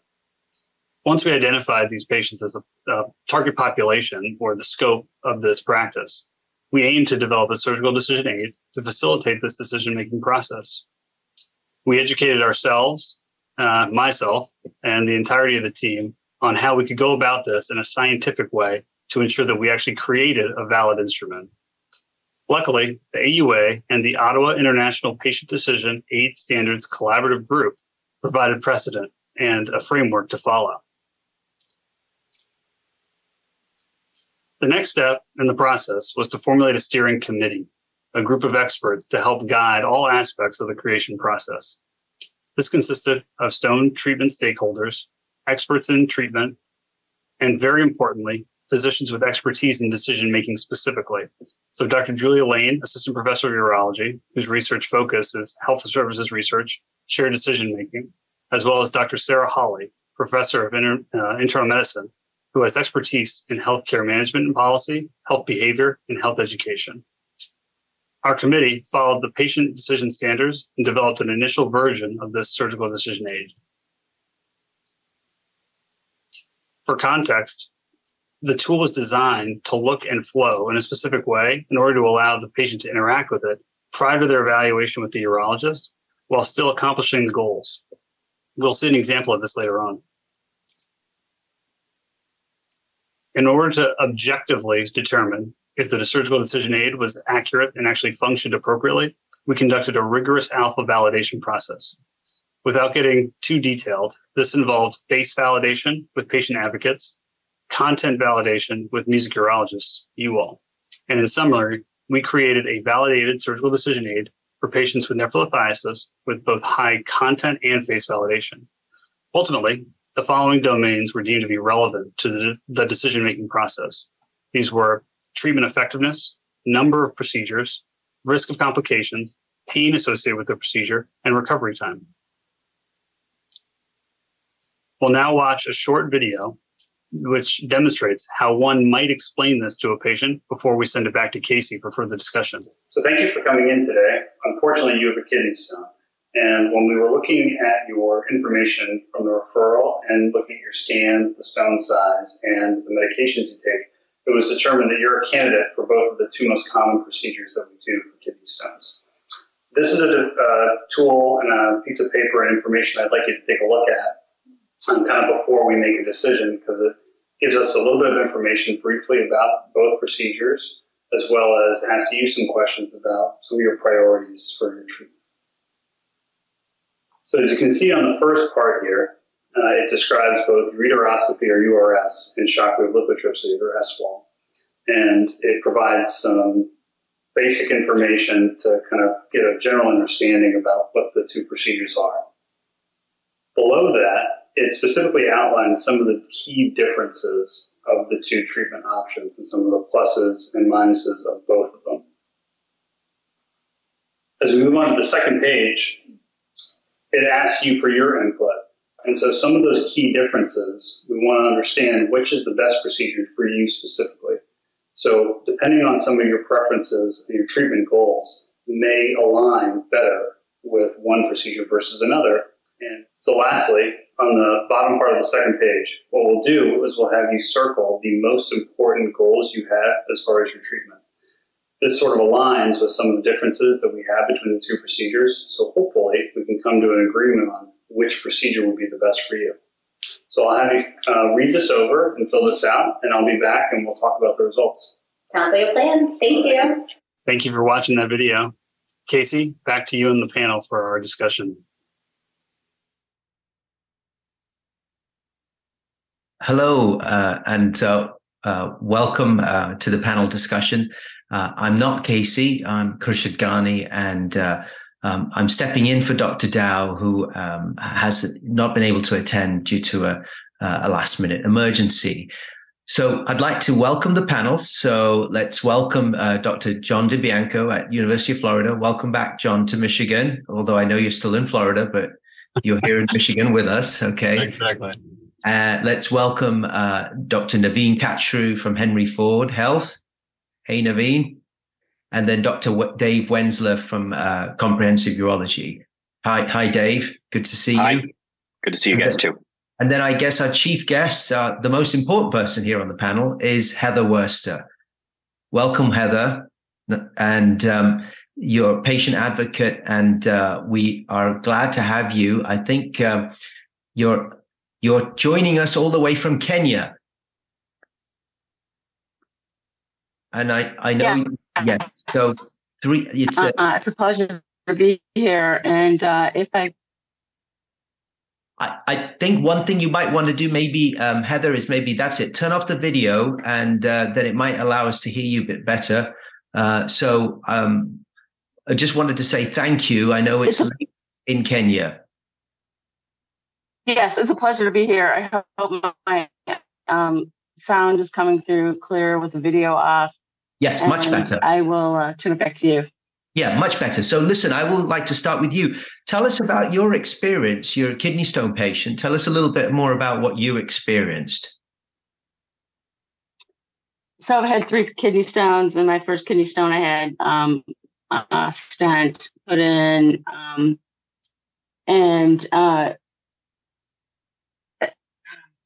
and at the time it was mostly because uh, the lithotripsy wasn't in the city or wasn't available or um, and it was just um, a, a, case the criteria i met the criteria for having stent placed and then i developed a second kidney stone and i watched closely uh, i get followed closely by casey because i don't want to have a kidney stone while i'm in kenya giving medical care to people that can't get medical care. So um, the point is, is um, I we I try to monitor this stuff closely with Casey, and uh, so when he uh, talked to me about lithotripsy for my second, uh, and I'm not going to remember the criteria or my stone size or any of that stuff, but I will just say this: that this these kinds of tools really help uh, with uh, you know a patient saying to you as surgeons, "So what would you do if I was your mother? What would you do if I was your sister?" Which, mm. like you know, my situation is really different from your mother and sister.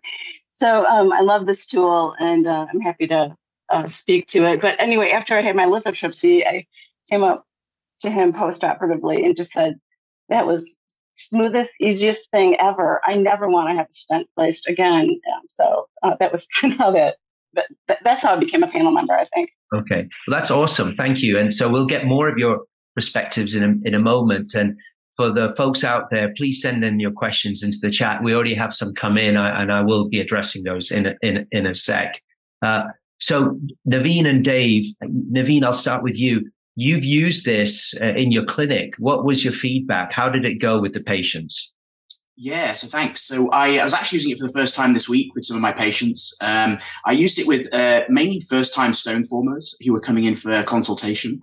I thought it was a great decision-making tool because you it was very easy to use. I was surprised by that. It was very easy and very quick. You have you you have two pages there with a lot of information. There's two boxes. There's two uh, there's a table comparing the two different uh, treatments. But actually, it's very quick to go through it and explain to patients, you know, very easily. These are the difference between these two different treatments. And I was surprised how quick it was.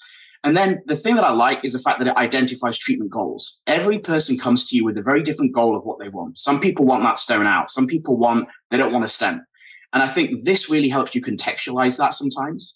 And I like the fact that it's like a little sheet that you can give away to the patient. And this patient, they were like, "Oh, I don't know what I want to do. I want to go away and think about it." And you can, they can just take this away with them, and then they can call you back and say, "Hey, I've looked over the priorities. I've looked at the differences. This is what I want to do." And that's what that patient did. Uh, and I think, yeah, I think it's a really nice little tool that you guys have created.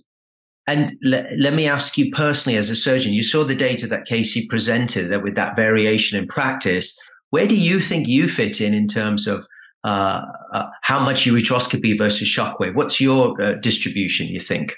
I'm I'm going to be I'm guilty. I do a lot more ureteroscopy. I think just naturally the trends towards ureteroscopy are, as we know, are increasing, and I think we're all victims of our training. I think at the end of the day, a lot of us, you know, you know, younger younger trainees who've come through, we've done a lot of ureteroscopy and maybe not done a lot of shockwave and seen the benefits of the of the shockwave. We we've developed, as I think they mentioned in the other in the other talks about, we've all developed skill sets and things. We want to utilize those skill sets. So I'm guilty of doing a lot of ureteroscopy compared to shockwave, but there's a lot of data coming out. And I know, you know, Kirsha, you were out in England recently when there was a lot of data coming about the effectiveness of shockwave in all different types of stones and stones uh, of, of, densities. And I think we, you know, you know, we need to maintain equipoise. I think we need to stop just doing what we think is the right thing and do what's right for the patient. And I think that's what hopefully this tool will, will make us do a bit more of. And we just heard from Heather, right, who had had a ureteroscopy and a stent and then had a shockwave and she was saying, "Oh my God, Shockwave was amazing." So, so Dave, what's your personal practice like? How much do you think is your distribution between Shockwave and ureteroscopy? Yeah, so I'm probably similarly guilty um, in doing, you know, more ureteroscopy than um, Shockwave. Things that kind of sway me one way or another is, um, you know, I probably do more Shockwave on the asymptomatic, like renal calculus that is getting larger just because it, people come and they go, well, why do I have to have something done for it? Because it's not causing me any problems. And I try to say, well, it, not now, but you know, Friday night at one in the morning, it, it, it possibly could. And I do more, I lean more towards ureteroscopy, certainly if they already have a stent, um, because you're, you're pre-stented, it makes it easier. They already know what to expect with the stent.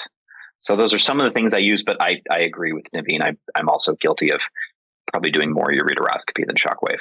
And then, Dave, I know you've used this in the clinic, and I'll get your perspectives of, of the decision aid. But there's a good question coming in from Dr. Eric Ratchford saying that the decision aid appeared to state that ureteroscopy was a single stage procedure.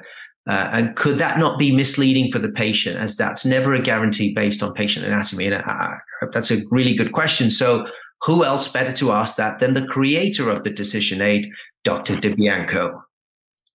Yeah.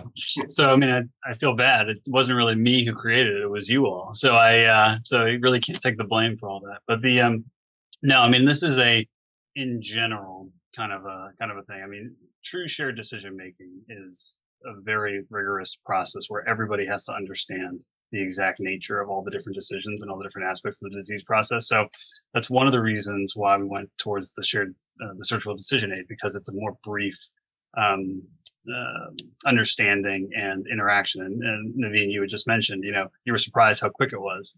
The thing that we were all worried about when we were discussing this idea was urologists are busy. People who treat stones are typically pretty busy. You know, if you're going to add 10 minutes to each clinic visit, that's not something people are going to use. So the idea was we got to do something that's useful. And so in context, a lot of these statements or, and so forth were, were vetted through all the urologists and, and our steering committee. And it, these are sort of the, the best general statements that we could kind of come up with with the, with the given evidence. And, so, and on that point, do you think, John, this is something you let's, you know, we all know about sandwich therapy, right? Bread, the cheese or the meat, and then you got another bit of bread. Do you think this is a, a, a document you give to the patient before you see them in the clinic, in advance, during the clinic, or something like what Naveen was saying? You know, take this, think about it more. It's the after. Where do you think this fits in? in and I think it might be different for every clinician and how they run their practice. But where have you been doing it in your practice? Yeah, and that's what's so exciting about this aspect of it because we kind of were the alpha testing was sort of in this bubble, right? It's in the the people who kind of are in the know a little bit with some patient advocates, but now that it's kind of out there and we can we have the ability to see how it works in practice, it might be different for everybody. Um, it was originally designed so that the patient can look at it, get a general understanding, and then we can understand what the patient is is interested in, what their goals are because um, their success might look different than our success. Um, and then that would help guide our conversation. But to be honest with you, when I've been using it, I give it to them beforehand. I go over it with them. And then if they haven't made a decision, then they're more than welcome to, to take it with them, read more about it, and then give me a call later. Uh, and so there, there are some uh, comments coming in from Dr. Kozminski and also Tracy Hamilton saying, you know, is this a decision aid? Is it available right now? Is it on our Ask Music? And, you know, is it on the website? And so at the end, we will show you it is actually available right now live, and we'll take you through that at the end. So I just don't want to make you think I'm ignoring your questions there. But one one comment from Jay Lonsway came in saying, I've noticed over the years that patients want to hear about the options with somewhat an emphasis on their experience. And I think this sheet makes sense. Well, I mean, thanks for that support, uh, Jay. Uh, what what did you think, Dave, when you were using it in your clinic, and where did you think it fit in in your? Where do you think you'll be putting it? Is it when you meet the patient after you've done the counseling and then think about it? Give us a little perspective. So, you know, when I used it in the last, you know, week or so, I, you know, it, it comes as two pages. I have the the printout of it. It's easy to print out. The the front, the top sheet, I think is great. It's got graphical representation. I'm drawing those pictures anyway. I'm writing down those pluses and minuses regardless. Yeah. So that's saving me time and I get to actually give them something to take with them. Yeah. I, I didn't use the the the you know the checklist at the on the second sheet as much only because you know unfortunately in my office we still have a you know a lot of paperwork when you come in and a lot of these stone patients are new patients. So you know they've already filled out a bunch of paperwork and you know they also kind of i don't have a lot of patients either who you know go home and say oh i'll think about it. Call you or call your scheduler. They you know want something scheduled. They want it scheduled now. So at least they're able to look at something and take it home. And it, you know i haven't had anybody call me later and say hey it changed my mind. But you know that that could be an option too no, and I, and I do think you know I'm, I'm as guilty as as everyone in terms of doing too much ureteroscopy, and I think it's the, just the, change in the generations, as we all know. I mean, the, our residents are not doing any, you know, and so I think there has to be a little bit more of an emphasis on what's right for the patient, and and so I, I get the sense that maybe shockwave is going to have a little bit more of a reemergence, and rightly so, but one thing I, see a comment from one of our patient advocates, Margot Keelholm, saying this is a good perspective. As a patient, I never know with your shockwave, and this is a problem about shockwave, if the stone has passed. But with ureteroscopy, we always know if it's been successful. And, and so, Heather, what, what's your feeling? You've had the ureteroscopy, you had the shockwave. Did you have this uh, anxiety about what was shockwave going to be successful or not? And I hope uh, Heather. But can you hear me? Yes, we can. Great. Uh, I did a bit, but um, uh, but it was uh, for me worth um, giving it a, a try because there was such that was my comment to Casey Dial afterwards. I was like, I felt guilty getting an IV and whatever propofol or whatever they gave me because all of a sudden I was walking out to the parking lot and so I was a little anxious about hoping the stone passed. But uh, for me, it was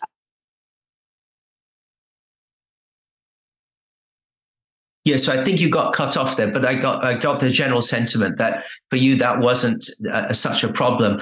Right. The, uh, I'll, I'll I, I, also have used this in the clinic, and I found that the the bit that I liked where the patients could focus was there's a section, John, that you you and the content team created with this. What's your most important treatment goal? And I had a patient who was trying to decide for a small kidney stone between shockwave and ureteroscopy, and I actually, you know, trying to fix my bias, I was saying, I think you should do shockwave, right? I think it's a good option. But, uh, but after going through the document, for them, the most important treatment goal was the number of effective procedures. They just wanted one and have that certainty, but they didn't mind having pain, knowing that ureteroscopy was more painful. So that led that patient to decide to have ureteroscopy. And I felt that was really enlightening because now this patient was really confident versus sometimes I feel like we tell the patients what to do versus this will allow the patients come to come, come to a conclusion of what's right for them. tell, yeah, give us your give us those perspectives as you put this together with the advocates and the team. Yeah, I think we lose sight of the fact that what we say in our clinic with our white coat on or what have you has a tremendous amount of uh, force when it comes to shifting a patient's decision on what to do. And actually, you know, Dr. Monga in the, several of his studies many years ago um, identified that, and it basically said, like, you know, the patient can have all these different things, but if the doctor that they're seeing says that they recommend this, nine times out of ten they're going to go with that. Um, and so I think it's important for us to understand the power of our recommendation and to understand that no matter how much training and how how much equipoise we think we have, we all have biases, and it's it's nice to have something that is at least potentially you know bias free and objective that people can can utilize to to ensure that, or at least to help with uh, eliminating some of that bias. And so I, will I, have a question coming in from Mark Jamrog, uh, one of our patient advocates. Nice to nice to see you on on the webinar, Mark. Uh, and I'll direct this to you, John, since you're part of the creative team here with this document. What pre knowledge does the patient have to have in order to meaningfully complete the sheet? Yeah, it's a great question. So we we try to at least um, provide a general understanding of, of kidney stones in, in a in a short amount of time. But essentially, they need to know that they have a kidney stone. And typically, they're being referred to the urologist for a kidney stone of some kind. Now, the hardest part in, in general that I have found, and that may be difficult with some practice um, patterns and, and the way some offices work, is knowing that they're a candidate for both. And so, um, in what I do is I, I pre-op my clinics basically, and I go through, see what medications they're on, see what the imaging, what the sizes. Sometimes we do Hounsfield units, um, stone to distance, uh, stone to skin distance, and all sorts of things, just to ensure as best I can, just based on chart chart checking.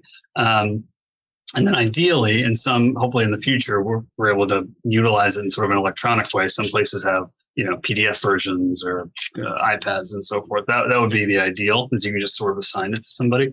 Um, but yeah, no, I think uh, I think it's an incredibly meaningful point because the patient does have to have some knowledge to make an informed decision.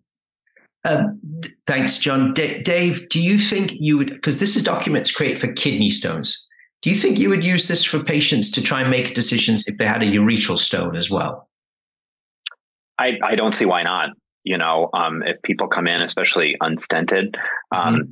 you know, but if you can see it clearly on KUB, there's no reason that they can't have, you know, uh, shockwave for that. And I've done that. Sometimes one barrier I have, and I think everybody else has, is availability. You know, usually patients with ureteral stones are like, you got to schedule them for tomorrow, you know, not like the end of the week, uh, you know, when the machine comes in or next week or something like that. But we do see the occasional asymptomatic ureteral stone patient. Sure. And I think those are the ones that are really suitable for shockwave from a timing perspective. Naveen, what what you, your uh, your group thanking you know has done a nice bit of work looking at stents and shockwave lithotripsy right? Which is going to be presented at the AUA uh, on behalf of music so congrats on that. What was the take home message from that body of work yeah, there's definitely a variation in the way that people are using shockwave and stents. Um, obviously, some people are sort of using a lot of stents with patients with shockwave, and some people aren't. And I think we need to kind of identify what are factors that people are doing for why they're placing stents. Are we placing, and this is, I think it's raising a lot of questions that we need to probe a bit more, is are we placing stents because the stone is so big that we're worried about them getting Steinstrasse, but we know it's not going to stop them getting Steinstrasse, it just stops the obstruction. So I think it's more, again, sort of understanding some of the difference in practice patterns of why, people are doing things in a slightly different way. Um, and so I think that's what we, we, we kind of interestingly find out from that study. And so, um, Mark uh, Jamrog has uh, uh, added on to that comment saying that each are complicated procedures with many pros and cons, and appropriate background knowledge is critical to establish informed responses. Uh, what do you say to that, John? Uh, are there other educational elements that you're providing to your patients on more details on ureteroscopy, shockwave lithotripsy, or, is this document you think all encompassing? Yeah, no, it's you're absolutely right, and uh, thank you, Mark. It's um, it's definitely not all encompassing. So it definitely requires the urologist to to sort of um, add more where they see deem it appropriate. But the the idea and the goal was not to make something that was unusably long and difficult. Um, the idea was to have something that provided at least a framework to to allow that conversation to occur and to sort of see where where the patient needed some of that, um, some more assistance and more understanding. Um, and where they they kind of had a good idea of where where they where they stood.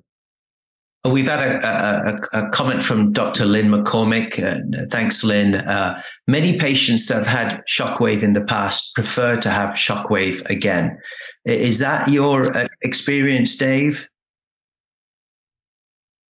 Uh, a lot of the times, just because they know what to expect, and you know, of course, this is the ones who have you know good experience. Obviously, shockwave still has complications, which I'm sure we'll talk about at another time. Uh, and but those who've had good experiences, minimally symptomatic, something that's not a big deal to them. Yeah, typically. And then Naveen, uh, Casey presented the data uh, uh, where ureteroscopy in Michigan, and I think this is nationwide, has higher unplanned visits, emergency department visits than shockwave lithotripsy for sure. Uh, maybe, and, and, John knows the data as well as anyone, five times much, I think, in order compared to shockwave. But the stone free rate, if you looked at that slide, wasn't wasn't significantly better, right? Is ureteroscopy not as good as we think? Yeah, I think I think you're right. I think it's all about patient selection. I think at the end of the day, we have to pick the right patients for shockwave, and we'll get good results. I think that's what we're really realizing is is that's important. Is you know, patient selection, what we do is going to be important. And again, treatment goal. You know, you know, my you know my goal is to get the patient stone free, but that may not be the patient goal. You know, they, they may just want something that's going to treat their stone, so they're not going to get an ED visit, um, and they're not going to get a stent. So I think again, it's just patient selection and making sure the patient is involved in identifying what their treatment priority is, not our priority. And then Heather, uh, I know the the line can be uh, you're having some difficulty with the line. I hope you're still on, but I will ask that question to you now that you've had shockwave. Do you agree with Dr. McCormick's assessment that you know now if you had another stone in the future, you would prefer to have shockwave again? Sure, I would prefer to have shockwave again. and it's not the pain post stent; it's the um, yeah, it's the recovery time. So that I like that that's in the tool. Yes, and so the um, recovery, the uh, so yes, I would definitely do a stent again, and it's that partnership between the surgeon and the patient that's so important. Thank you. Uh, and Dr. Kozminski has added that looking at patients who've had both are the key, and still many of those prefer shockwave lithotripsy. Uh, yeah, I mean, of course, shockwave lithotripsy ha- has its fans, so uh, I will ask the controversial question of the night. Uh, so if you were to have a stone, a, a eight millimeter interpolar stone, Dr. DiBianco, I won't give you the Hounsfield unit. It doesn't matter because in the UK, the data is the Hounsfield unit does not matter. They just shock you. So, um, what would you do? Uh, shockwave lithotripsy or ureteroscopy? Well, I have to calculate my skin to stone distance first, but I uh, I would I give shockwave a shot. You'll give shockwave a go, huh? That's, that's very kind of you. Yeah, give it a go. Dr. Kachroo? And if not, I'll give you a call. I think my skin to stone distance is a bit bigger than John's, but, uh, um, but I, am going to be honest. I think I would go for Shockwave. Okay, that's two. That's two two nil, as they say in England. We've got okay, Dave Wensler. What yeah, I think it's going to be. I think it's going to be three nil. I would do Shockwave too. Okay. Well, I want to. I want to break up the the the the drama here. I'm going to say I will choose ureteroscopy and I'll do it myself on me. so, okay, well, I think it just shows Shockwave is popular for patients. The providers all know how good it is. Um, I think the data shows we, we are not doing as good a job that we could do, and this document is there going to help us. So they they're now going to show us um, that what the ask is that we have for you as the collaborative. So let's let's put up that slide. And the ask that we have uh, for you is to start to integrate this document into your practice. And as you can see, that we as physicians can have biases, so be cognizant of those biases and try and help guide patients to choose the treatment that's right for them. And how do we do that? Uh, the the next slide will show as, as the uh, our how we can get this uh, document will the coordinating center will send you uh, you know fancy paper copies of this but if you go right now uh, onto the website musicurology.com and if you look at uh, uh, resources patient educational materials you can see there and if you go to the kidney stone section and, and you, you look down you can click on that and there's the there's the decision aid and it's just that two page document um, and I've already start, been starting using it in my clinic, and, it, and it's and it's wonderful. So thank you, Dr. DiBianco, and all the team that have worked on this. Congratulations. So I think um, we have come to the end of our rock session. I want to thank Dr. Kachroo and Dr. Wensler for joining us and for your uh, fantastic contributions, and to Heather all the way from Kenya. 3 a.m. You are you win the, the medal for the the for the best advocate for tonight for sure. So thank you so much. Uh, okay, thank you. So we'll we'll we'll close that session. Right. So we go from uh, uh, from me back to me. So we'll we'll just wrap up now in terms of the uh, take home messages for the for the, our first webinar of the year. Uh, I want to first start off by thanking the kidney team.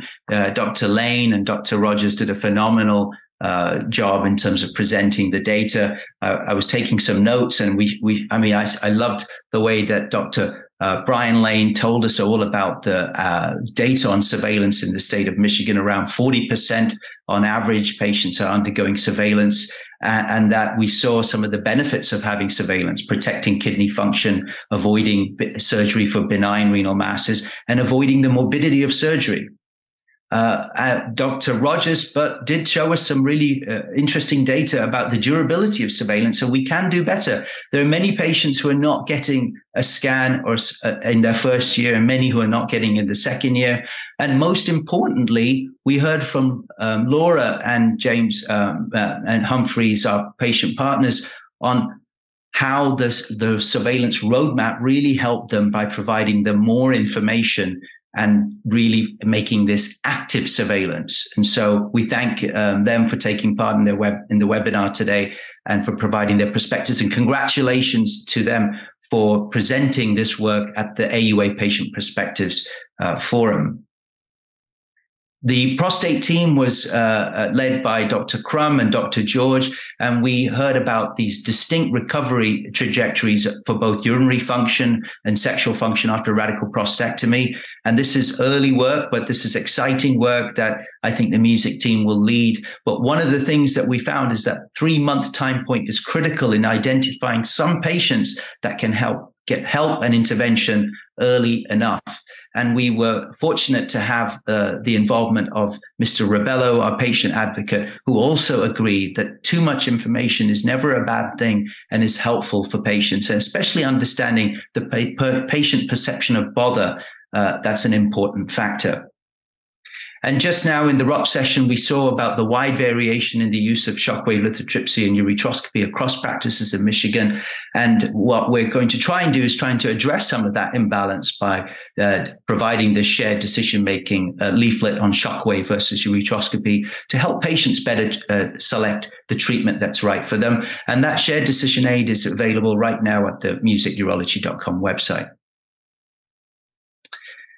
some upcoming music events. We have our uh, uh, uh, global uh, skills workshop uh, that will be led by the kidney team. It's going to be focused on robotic partial nephrectomy, and that will be on Wednesday, 12th of April. So we'll be sending more information on that. And then at the AUA, as I mentioned earlier in, in the evening, we have 22 music presentations, and we hope to see many of, many of our members at the AUA reception on the Saturday evening we couldn't put this uh, show, we couldn't show you the, the data, we couldn't put any of this without the support of the coordinating center team. And so these are all the members of the coordinating center team. And I want to take a moment to thank them all. And in particular, all the staff who've worked so hard over the last few weeks, uh, looking at the data and trying to under, get the right message for the benefit of the patients. So thank you uh, to our coordinating center team.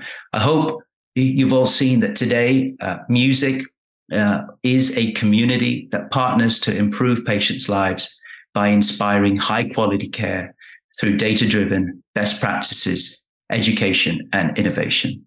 Thank you for, uh, for spending the evening with us. Um, I look forward to all your feedback and I look forward to seeing many of you at the AUA and also at our next in person meeting in June in Grand Rapids. Thank you uh, and uh, take care.